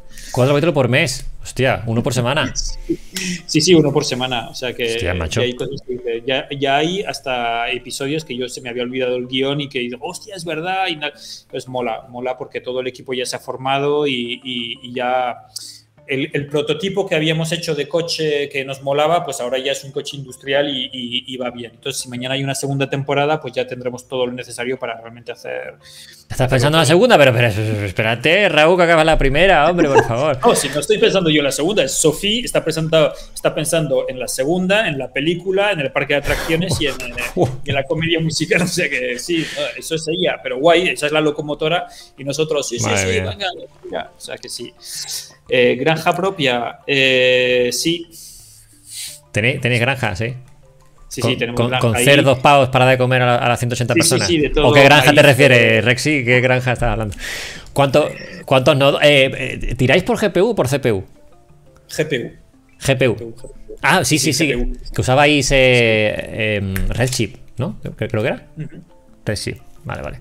Redshift y estamos mirando ahora en Unreal para, para ver, estamos haciendo pruebas porque realmente el tipo de render que estamos haciendo se puede conseguir con Unreal bastante similar y, entonces ya te olvidas de mucho compo, por ejemplo, pero bueno, es, otra forma de hacerlo y los assets ya están preparados para hacer ese tipo de cosas, o sea que... ¿Y cuántos nodos tiene la, la granja? ¿Tú lo sabes? ¿Cuántos nodos? No, eso no te lo sé decir. Ya, no, eso te podía haber dicho cuántos nodos teníamos hace 15 años. Cuando... Ya, ya, ya, ya. Te, iba a decir, ahora es el de IT, ¿no? El que. El que... Sí, ahora es el IT y, lleva yo el rollo, el, el rollo, o sea que sí. Pero bueno, ahora yo tengo una visión global del estudio, trabajo un poco de producción, un poco de IT, un poco de no sé qué, y, también me gusta. Y ahora. Claro, te voy a preguntar, ¿qué, ¿qué, haces ahora? Porque antes, antes, claro, antes trabajabas, antes te abrías el Maya o te abrías lo que sea eh, y te pones a currar. Yo hacía modeling, hacía animación, hacía render, hacía de todo. Eh, ¿Qué pasa? Que el modelo que, hemos tenido ha sido eh, que realmente cuando yo necesitaba eh, hacer, o sea, cuando yo necesitaba ocupar un nuevo puesto, pues ocupaba ese nuevo puesto y luego contrataba a alguien para hacer lo que yo hacía antes. Y entonces, al final, lo que, lo que pasa al final es que hoy en día, pues yo tengo un puesto, digamos, más de dirección global del estudio, o sea, llevo un poco de producción, un poco de técnica, un poco de arte. Sobre todo lo que hago es ir a vender el estudio e ir a buscar más proyectos. Porque realmente lo que, de lo que me he dado cuenta es de que, y, eso lo hemos probado varias veces con, comerciales y tal, pero realmente lo que pasa es que nadie va a vender mejor el estudio no, que no, no, no. Que yo mismo. yo tenía dos comerciales igual y no era igual. primero, porque no, no entienden 100% la industria. O sea, te digo, ni tu empresa. Eh, y, es una movida, es una movida. Es una movida porque es lo que tú dices, aunque le expliques muy mucho a alguien lo que es el 3D, la animación, el no sé qué, lo guay que es, el tal, eh, yo lo que sí veo es que cuando yo hablo con un con una productora, con un estudio, con un mm. potencial cliente y tal, mm. y que le, doy ideas técnicas, mm. artísticas y tal, y que ya lo que comentábamos antes del brillo en los ojos de decir, hostia, no se me había ocurrido, me encanta y no sé qué. Y cuando hablaba con Sofía al principio y que le decía, hostia, esto lo podríamos hacer así, esto podríamos hacer, Raúl, me encanta, no se me había ocurrido, no sé qué. Cuando ves ese destello dices, vale, esto mola. Pero eso eh, tienes que tener experiencia, tienes que saber ya de qué va el 3D, la animación, mezclar a mí siempre me ha gustado mucho mezclar muchas técnicas, entonces el hecho de mezclar 2D y 3D pues mola y, eso es lo que va a dar lo que le va a dar el toque un poco diferente a otras series que se están haciendo. Y bueno, y al final pues mi papel es más ese. Eh, la semana que viene, por ejemplo, estoy en Cannes, en, Cannes, en el MIPCOM, que es una especie de festival donde se encuentran productores y estudios. Y yo voy a buscar más proyectos, a vender nuestros IPs y tal. O sea que es una cosa diferente, pero tengo que estar al tanto de cuánto dinero entra, cuánto nos cuesta, las nóminas, los, eh, las licencias, los no sé qué, o sea, llevar un poco la visión global de todo. Ya, ya, ya, ya. Que haya, shotgun para todo el mundo. También, no, es que me mola, pero luego también es sobre todo eh, trabajar muy codo a codo con Dan, con Catrín, para saber lo que queremos hacer mañana. Eh, es tener una visión más eh, dirigida hacia el horizonte para saber a dónde queremos dirigirnos y qué tipo de proyecto queremos hacer, mientras ellos están más picando piedra y más ahí en el momento presente. Pero bueno, son cosas buenas, es interesante. O sea, ya, ya Dante lo queda, ¿no? Por decirlo así, ¿no? ¿Dan se quiere quedar ahí o qué? Si él quiere quedarse, yo encantadísimo porque es muy majo, eh, es un tipo bastante majete. Sí, sí, eh, está. Bueno, lo, que me jode es que es demasiado guaperas y un poco cachas, pero entonces eso me da un poco de sombra. Y, va, aprendiendo ya español un poco, ¿eh? eh algo, algo. yo cuando, cuando lo saludé me dijo hola, me dijo hola. Se dijo hola, ya. Después hablaba contigo en francés, pero, pero algo, algo entendía el tío, ¿eh? El tío entendía. No, no, él lo entiende todo perfectamente. ah, va, va, va, porque. Pero tanto Dan como Catherine son dos personas encantadoras y ojalá pueda seguir trabajando con ellos en un futuro porque realmente formamos buen equipo y cada uno somos como las tres patas de un taburete. O sea que. Eso, funciona bien. Y todo esto, toda, toda la movida que ha habido de irnos a Canarias y tal, también ha sido vivir esta experiencia juntos. O sea que porque claro, Dan, venía de, Dan venía de Montreal y, tenía un estudio de 1.500 personas con un departamento que él hacía así y le daban todo lo que él quería y de repente llega a Canarias y dice, hostia, pero ¿qué coño estáis haciendo metidos en, unas, en un aula de clase 15 eh, personas? Al revés, te das cuenta, ¿no? Tú de 10 a 180 y él de 1.500 a 180. fue como... Sí, sí, sí, sí, fue una movida, sí, sí. O sea, seguís, a ver, seguís usando todas las herramientas de pago o ya estáis incluyendo Blender en Unreal en las producciones. A mí me gustaría, me gustaría mucho meter a Blender porque son cosas que yo ya probé a nivel de estudio en publicidad y tal y que Bloody Luis lo hicimos con Blender, o sea que funciona, pero ah, hoy en día ah, no sabía, sí, sí, sí, lo hicimos con Cycles y tal, pero funciona muy bien. Y, bueno, y la, animación, por ejemplo, pues bueno, keyframes son keyframes. O sea que los animadores ya lo hagan en Maya o en Blender, pues les es igual. lo que pasa es que cuesta mucho encontrar a gente. Sí, eh, sí, eso, es lo que, todo el mundo dice. Todo el mundo igual. este eh, Dani, Dani Martínez, Lara, que está ayudando a, las empresas que quieren a pasarse a Blender y tal.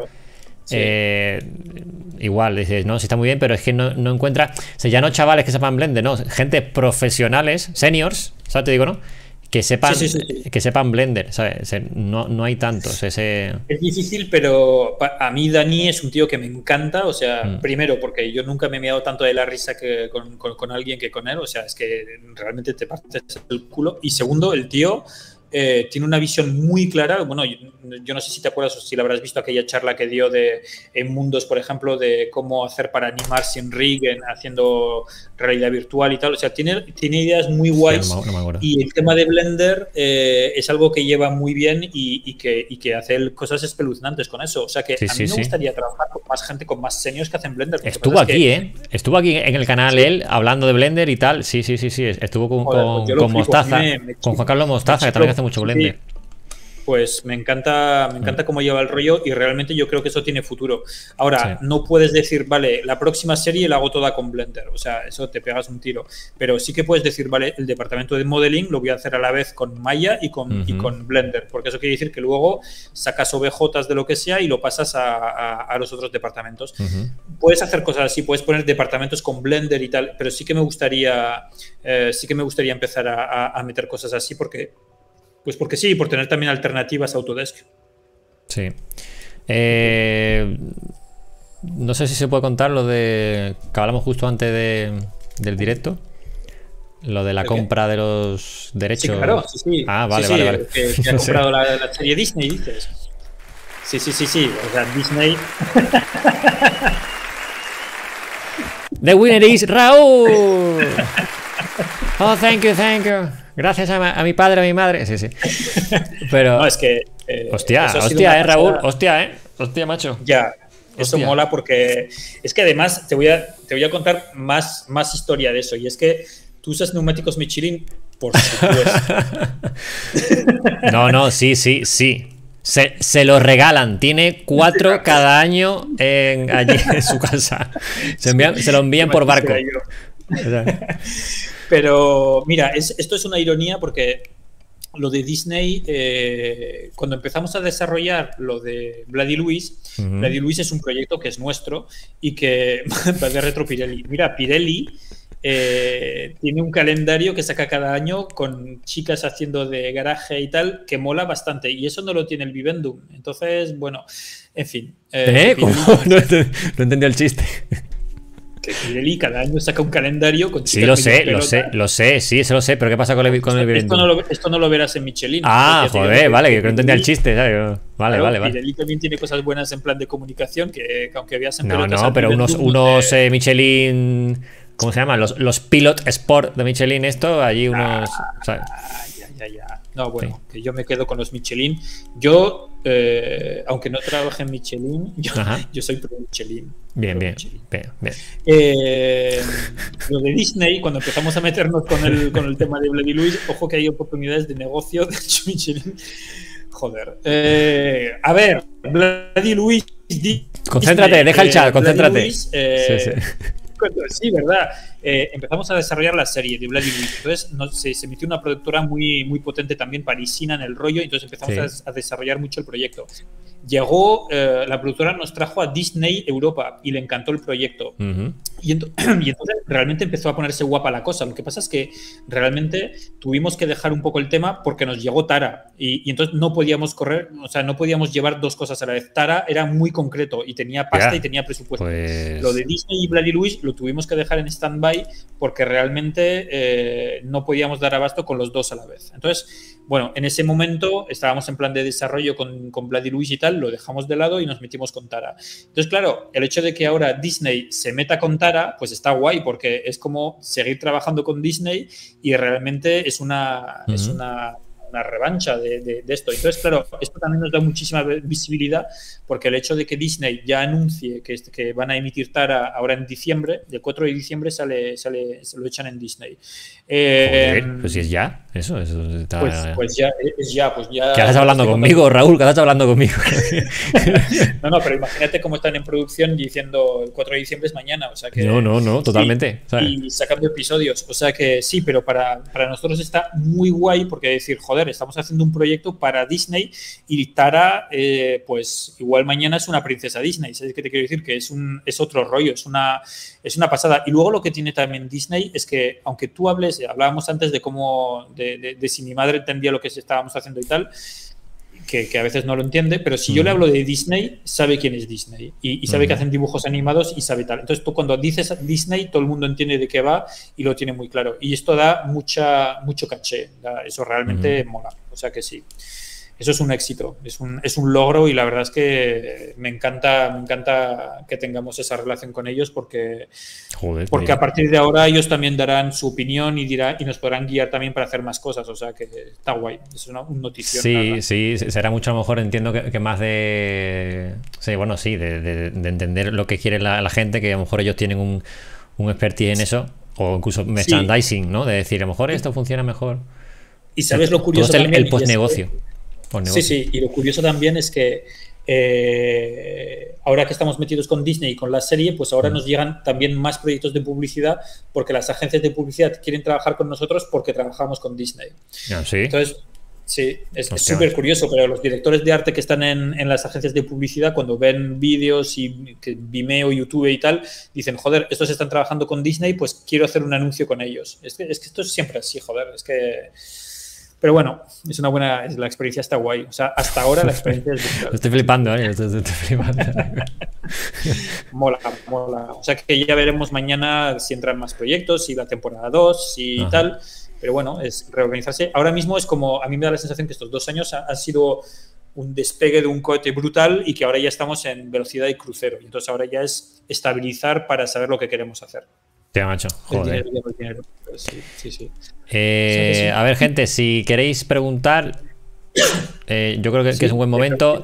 Y si no, podéis entrar en el Discord si queréis hablar con Raúl directamente de viva voz. ¿Vale? Si queréis entrar en el directo a la radio, podéis entrar por el Discord. Eh, los antiguos, ya sabéis, en la sala de espera que pone directo sala de espera, podéis entrar ahí eh, y entráis en el directo, ¿vale? si queréis hablar con él. Y si no, pues por chat podéis preguntarle cosas también. Eh, sí. A ver, ¿qué, ¿qué, han puesto por aquí? y el banco sí sobresalto, dice Rubén. ya el banco no se queja. ¿Qué? Eh, ¿Qué errores? No, el banco ya me deja tranquilo. Claro, claro, claro, claro, claro. Por lo menos ya tiene más visibilidad. ¿Qué errores no repetirías en tu carrera? Eh, hubo un momento que fue bastante tenso, que fue el momento en el que decidí meterme en temas de serie y, y, dejar un poco de lado la publicidad. En realidad lo que tenía que haber hecho es seguir metiendo un mogollón de caña en publicidad y... A ver, yo decidí meterme en tema de series, pero dejé un poco de lado el tema de publicidad. Y uh -huh. tenía que haber cogido a alguien para seguir haciendo producción de publicidad uh -huh. y quedarme con, con, tranquilo con ese tema, porque cuando empezamos a hacer tráiler y cosas así, eh, el tema de publicidad se quedó demasiado tranquilo y no había nadie que lo gestionaba. Porque la publicidad es estar siempre dándole cuerda a los clientes. Oye, sí, sí, si buscan a otro. Claro, y sí, sí, y luego, oye, que, que, pronto es Navidad, eh, ¿habéis previsto hacer un spot? Oye, que pronto es verano, ¿habéis hecho carteles? ¿Cómo que? Y cuando yo no estaba ahí para hacer eso, pues ya no lo hacía nadie. Entonces eso quiere decir que en un momento dado se aflojó tanto la publicidad que hubo un riesgo para la empresa.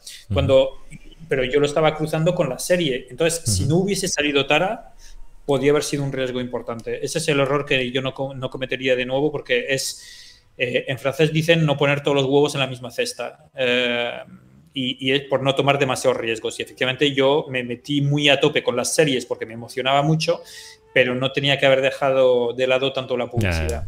Mm. Eh, sí, pero bueno. Bueno, pero aparte tenías tu, tu, propia serie ahí por si acaso, pasa que se cruzó Tara. Sí, pero bueno, mi propia no, estaba cerrada, cerrada, cerrada del todo, pero bueno. No, estaba en eh, desarrollo y yo no, sé si hubiese salido. Pero estaba Disney, ¿no? Estaba ahí también un poco de por medio, a lo mejor ya medio interesado bueno, Disney estaba muy interesado, pero aunque esté muy interesado, ellos estaban poniendo dinero para que desarrollemos más guiones, más personajes, más tal, pero siempre estaban a tiempo de decir, esto no mola, esto no mola y lo dejo. O sea que al final, eh, por eso me metí con Tara, porque eh, era un tener, tener algo seguro con algo más, más inseguro. Pero mi sueño más absoluto eh, en la vida es poder volver a Mundos un día con Vladi Luis ya ha producido, joder, claro, eso ya, ya molaba. Sí, sí, es cansada la publicidad de estar ahí todo el rato. Eh, no es que sea cansada, es que es un ritmo súper intenso. O sea, es súper intenso. Cuando te has metido 15 años de publicidad y que tienes que eh, te comes mogollón de marrones, trabajar los fines de semana, eh, trabajar por la noche, corriendo, porque el cliente lo quiere ya y te hace cambios y, y los quiere ya y es súper intenso. Entonces, yo no creo que es como correr un 100 metros. O sea, trabajar en publicidad es un 100 metros y hacer una serie es un maratón. Entonces, son dos ejercicios diferentes, pero yo no creo que puedas correr un 100 metros toda tu vida. O sea, que llega un momento dado que. que apetece otra cosa. Pero te espabila, Raúl, te espabila la publicidad. ¿Me entiendes? Sacas un montón de técnicas, un montón de cosas de esto es para allá. Claro que sí. No, no, sí, estoy totalmente de acuerdo contigo. O sea, los proyectos cortos y para mí, uno de los formatos más guays es el cortometraje. Para mí, el cortometraje es lo que más mola. Es lo que más mola porque te tienes que espabilar, porque te tienes que sacar las castañas, encontrar ideas y, mola. Y publicidad es igual, te, pide mucha creatividad técnica y artística también. encontrar ideas para encontrar soluciones. Con eso estoy de acuerdo contigo. La serie es más industrial, más rutina y más tal. O sea que, bueno, dos, dos escuelas diferentes. Pregunta, por, orden, porque hay, hay cosas ahí. Dice: eh, ¿Tienes alguna película o serie de, de referencia de animación? Eh, de referencia que me guste a mí. Sí. Eh, ¿Película o serie? No, es verdad, no lo había visto. sí, sí, sí. ¿Qué consideras una obra maestra? Dice. en plan de Akira, lo típico, ¿no? O sea, así. Sí, bueno, para mí un sueño absoluto son las películas de Ghibli. Ghibli tiene una sensibilidad. Para mí hay tres bloques. Está Estados Unidos con Pixar, está Asia con, con Ghibli y está luego todo el, bloque europeo, que ya son cosas más diferentes, de más arty, más eh, Mortadelo y Filemón, más cosas francesas, Bélgica y tal. Pero realmente para mí el, lo que están haciendo en Ghibli es, me parece espeluznante el el hecho de poder contar historias con muchas capas, muy, muy, sensibles, mucha poesía, es como hacer que es como encontrar un equilibrio entre algo muy arty y, un blockbuster. Entonces es, es, algo que me gusta mucho. Para mí Totoro es el, la, referencia absoluta porque no solamente le han sacado un jugo de la leche con todo el marketing y el merchandising, eh, que, o sea, le enseñas a quien sea un peluche de Totoro y se lo quiere comprar y da igual el precio. Y la película en sí es brutal de, a nivel de poesía y de psicología y tal, o sea que sí, para mí es un modelo, modelo absoluto. Luego hay, hay modelos también europeos que me, que me gustan mucho y, a nivel de serie también me gusta mucho lo que está haciendo Netflix con, con Asia, por ejemplo las series tipo Ajin, por ejemplo, que o, Fortiche, por ejemplo, Fortiche, eh, el estudio Fortiche francés que está haciendo la serie de League of Legends, que están haciendo una parte también aquí en, Gran Canaria, están haciendo cosas brutales. O sea, son, son modelos nuevos. Lo, que me gusta es, son los estudios que están sacando cosas eh, diferentes de lo que se hace de costumbre. O sea, ya estamos, ya tenemos control sobre las máquinas y ya sabemos lo que, eh, ya le podemos pedir a las, a, las, máquinas que hagan lo que nosotros queramos. Ya no es la inversa de esta, esta cosa de lo que dice el tío de, de, render, ya es que esto sale así y no se puede hacer de otra forma. O sea, eso ya no existe. O sea, ya sacas las capas que tú quieras y, puedes mezclarlo como te dé la gana. O sea, ya el arte está venciendo la técnica. Entonces, estudios como Fortiche que hacen cosas super, visualmente súper interesantes, eh, me mola un montón, me da un mogollón de envidia. Y, y, claro, eso, eso quiero ir. Bueno, macho. Entonces que aún, aún tienes camino por recorrer. Aún, aún ves camino. sí, claro que sí, pero mientras haya camino, uh, mola porque son ganas y es ilusión y son casas y son retos. O sea que eso tiene, es curioso porque lo estaba hablando esta semana con Catherine y con Dan y eso tiene una doble filo. Es eso de no estar nunca contento con lo que tienes y querer ir a buscar más, pero eso es lo que también te motiva. Entonces es una especie de rabia eh, una envidia sana. Es decir, joder, qué guay lo que estáis haciendo, como, qué envidia sana me da. Eh, yo siempre he funcionado así, pero y eso me mola, y, ir, a, ir, a, por más, no contentarte, porque hoy en día el estudio está guay, estamos sacando un puto proyecto, un mola mogollón, y realmente me doy cuenta de dónde venimos y, lo que somos hoy, y me, encanta, o sea, estoy súper orgulloso de lo que estamos haciendo, pero quiero ir a por más, y, ir a por más, por cosas así. Pero el rollo ese de, de mm, Unity Image o de Blur, o sea, este 3D fotorrealista de videojuego de animación de intro, eh, ¿te refieres a esa clase de, 3D o es más artístico? Eh, no, te refieres a la calidad del propio 3D, sino, sino a, la parte más artística, ¿no? Sí, a la parte de más contenido, de contenido. Claro, son las cinemáticas que hacen para League of Legends y cosas así. que, es un 3D muy chulo. Lo, que hacen, a mí me, impresiona mucho lo que hacen Unity Image y todos los. los eh, lo, que podemos ver en Netflix de todos los Love, Death and Robots y todo esto, lo encuentro brutal. O sea, yo. Hay, cosas que veo que digo, joder, ya no sé ni lo que estoy mirando, si es live action o 3D o, lo que está pasando. Y eso me, me impresiona mucho a nivel técnico. Ahora, a nivel artístico, no me, no me mueve nada. O sea, lo que me mola es ver algo que está en 3D, que no parece que esté en 3D, sino que está una especie de mezcla con texturas pintadas y luego eh, lo, que está haciendo Sony Pictures, por ejemplo, con todos los uh, Spider-Man y, los Mielgo, ¿no? Mielgo, desarrollo Mielgo. Claro, Mielgo, eh, Raúl mm. Colomer o, los Mitchell, la película esta de los Mitchell contra las máquinas y tal, me encanta. son, son, vías de dirección de arte nuevas y eso me flipa, me encanta. Yo quiero hacer eso porque estamos jugando con el 3D. Ya no es un render de Pixar o DreamWorks y tal, sino es, son cosas diferentes y es jugar con varias mezclas de 2D, 3D, de stop motion, de decorados maqueta, de, de cosas así. Eso mola, eso mola. Sí, sí. Spider-Man Multiverse, sí. estuvimos haciendo cosas para Cartoon Network con decorados maquetas y, y, personajes 3D y tal. Eso mola porque son look and feel diferentes. Eso es, lo que, eso es lo que estoy buscando. Si estás haciendo cosas que ya se han visto o ya están preparadas, mola, mola, pero me, me, emociona menos. No, no, me, no es lo que yo quiero ir a hacer. Quiero hacer cosas diferentes de lo que se hace ya. Bueno, macho. Se me sorprende que aún, que aún sigas, ¿sabes? ¿Entiendes? Que, joder. para mí has conseguido mucho, ¿sabes? Para mí has conseguido un mogollón. O sea, bueno, y, eh, en fin, y ahora sí, el camino está, guay y me, gusta mucho lo que hemos estado haciendo y tal. Lo, que pasa es que hay veces que dices, sí, quiero ir a, hasta con Tara. Hasta con Tara me hubiese gustado mucho más empujar el lado 2D de los efectos o, más mezcla o tal. Pero bueno, luego entras en una lógica también de, producción, de, una, economía de producción. Ya, ya, ya, De deadline, de que hay que entregarlo.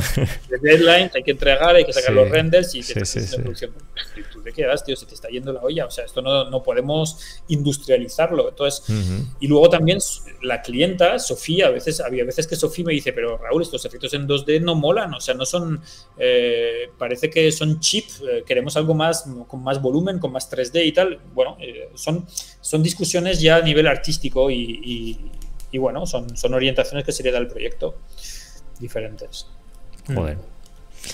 Eh, ¿Alguna pregunta por ahí más eh, para ir acabando? Que son ya, las, son, son ya más de las 12. Eh, Las 12, 11 en Canarias. 12, 12 aquí, 11 en Canarias, eso es. Noticias. Sí, Noticias. ¿tiene alguna pregunta más? Sí. No, Eh, no, bueno, um, luego ya. mis pero nadie- y tal en la web. Nadie se ha conectado a, a hablar contigo, eh, la gente siempre se acojona. Tengo, tengo esa vía en todas las entrevistas y muy poca gente se, se conecta en directo para hablar con, con tal. O no, tiene. O no tiene micrófono, ¿sabes? O. ¿Qué es lo Eh, que no te gusta de tu día a día, Raúl? Eh, lo que no es que no es que no hay no es que hay algo que no me gusta eh, porque a ver yo, yo- yo ya entiendo que no todos los días eh, no, no son todos los días Disneylandia no es todos los días un parque de atracciones porque hay días que te tienes que comer marrones y a ver y hoy me he pasado todo el día hablando con los abogados y haciendo Excel o sea que bueno, pues lo que sí, lo que sí echo de menos, es que no decir tanto qué es lo que no me gusta, pero lo que sí echo de menos, que me gustaría volver a equilibrar, es el lado hoy en día, más el lado creativo. O sea, llevo ya dos años de director de estudio y, y llevando todo el lado económico, comercial, organización y todo eso, y me apetece en un futuro eh, ir a, me gustaría que mis días estén más llenos de brainstormings, de ideas, de creación, de diseños, de trabajar con los artistas. Eso sí que lo echo de menos. Eso sí. Pero bueno, No, no, son no. también objetivos. Yo, yo te veía ent- entrando a, a la oficina con, con ositos de gomilona, hacen así. ¡Oh, buenos días a todos, chavales! ¿Sabes, no? Sí, ¡Hola! ¡Hola! Como dice, como, como dice Raúl, Raúl, Raúl Rocha, papayo, ¿no? Como, como dice, como dice Raúl, algo así. Sí, algo así, ¿no? Sí. Papayo, ¿qué pasa? Sí, sí. Ra- Raúl Rocha también igual, tío. O sea, se ha montado un tinglado de la, de la leche. No, no, el hijo de puta. de- Ya estuvo aquí, ya estuvo aquí también. También lo pues entrevisté. eh, bueno, con Raúl ya tú sabes cómo es Raúl, tal, pero sí, sí, es, es un, es un Pero sí, sí, cabronazo. es, un, es un máquina y se lo está montando guay. Él y los socios, que siempre estamos con Raúl, él y los socios, ¿sabes? Que- Raúl y los socios. Claro, es que Raúl es la parte. es, claro, la, la visible, pero, sí- pero siempre digo Raúl y los socios, que no solo Raúl, ¿sabes? Sí. Sí, sí. ¿Tus hijos saben explicarle a sus amigos a qué te dedicas? Sí, mis hijos, claro, mis hijos son lo que quedará de mí cuando yo me muera. O sea que mis hijos, primero, se han comido todos los Ghibli, eh, Totoro varias veces. Y no, no, es que es muy curioso porque, por ejemplo, eh, mis hijos sí que saben explicarle a sus amigos lo que, lo que hago, porque lo tienen súper claro, el tema de dibujos animados y de dibujo y tal. Y, y los peques lo entienden mucho mejor que, que a veces algunos adultos, que, mi- que mis padres o que mis abuelos o tal. Y, pero hablando de los hijos, sí que para mí es uno de los temas más importantes porque, por ejemplo, en Bloody Louise, las voces de la niña de Bloody Louise lo- las hizo mi hija. O, Ah. o- o- y, y eso mola, porque para mí es una de los- las cosas más importantes de, de lo que he hecho en, en- en mi carrera profesional, es compartir con mis hijos lo que estoy haciendo, o yo les enseño episodios de Tara, y me dicen, joder, cómo mola, pues esto no me gusta, pues yo quiero ser este, yo quiero el disfraz de este. Son, los, son mis primeros jueces, entonces eso, eso mola porque, porque ya Los beta testers, ¿sabes? De los beta testers, pero además es que a veces que me, me da un poco de, de reparo porque estamos mirando Netflix o estamos mirando una peli y tal. Sí. Joder, papá, pues qué animación más mala, ¿no? Y yo, ¿cómo que animación más mala? Yo, yo no la encuentro tan mal. Sí, parece que se está moviendo mal, no, estamos, no, no hay amortiguación. y no Bueno. Joder, pero, pero eso los peques lo llevan en la sangre porque han nacido con eso y porque están creciendo con eso. Y, y- y yo también, y, cuando, cuando están con los amigos y tal, dicen, joder, pues esto no me gusta. Y no saben decir por qué muy bien no les gusta. Futuros supervisors. Sí, Sí, pues sí, más o menos, pero, pero son muy críticos porque han nacido con el 3D Sí, y con la sí, sí, claro, y, cuando claro. No, y cuando no está a la altura calitativa que les gusta, pues te lo destruyen, o sea, te, te- te joden, o sea que sí.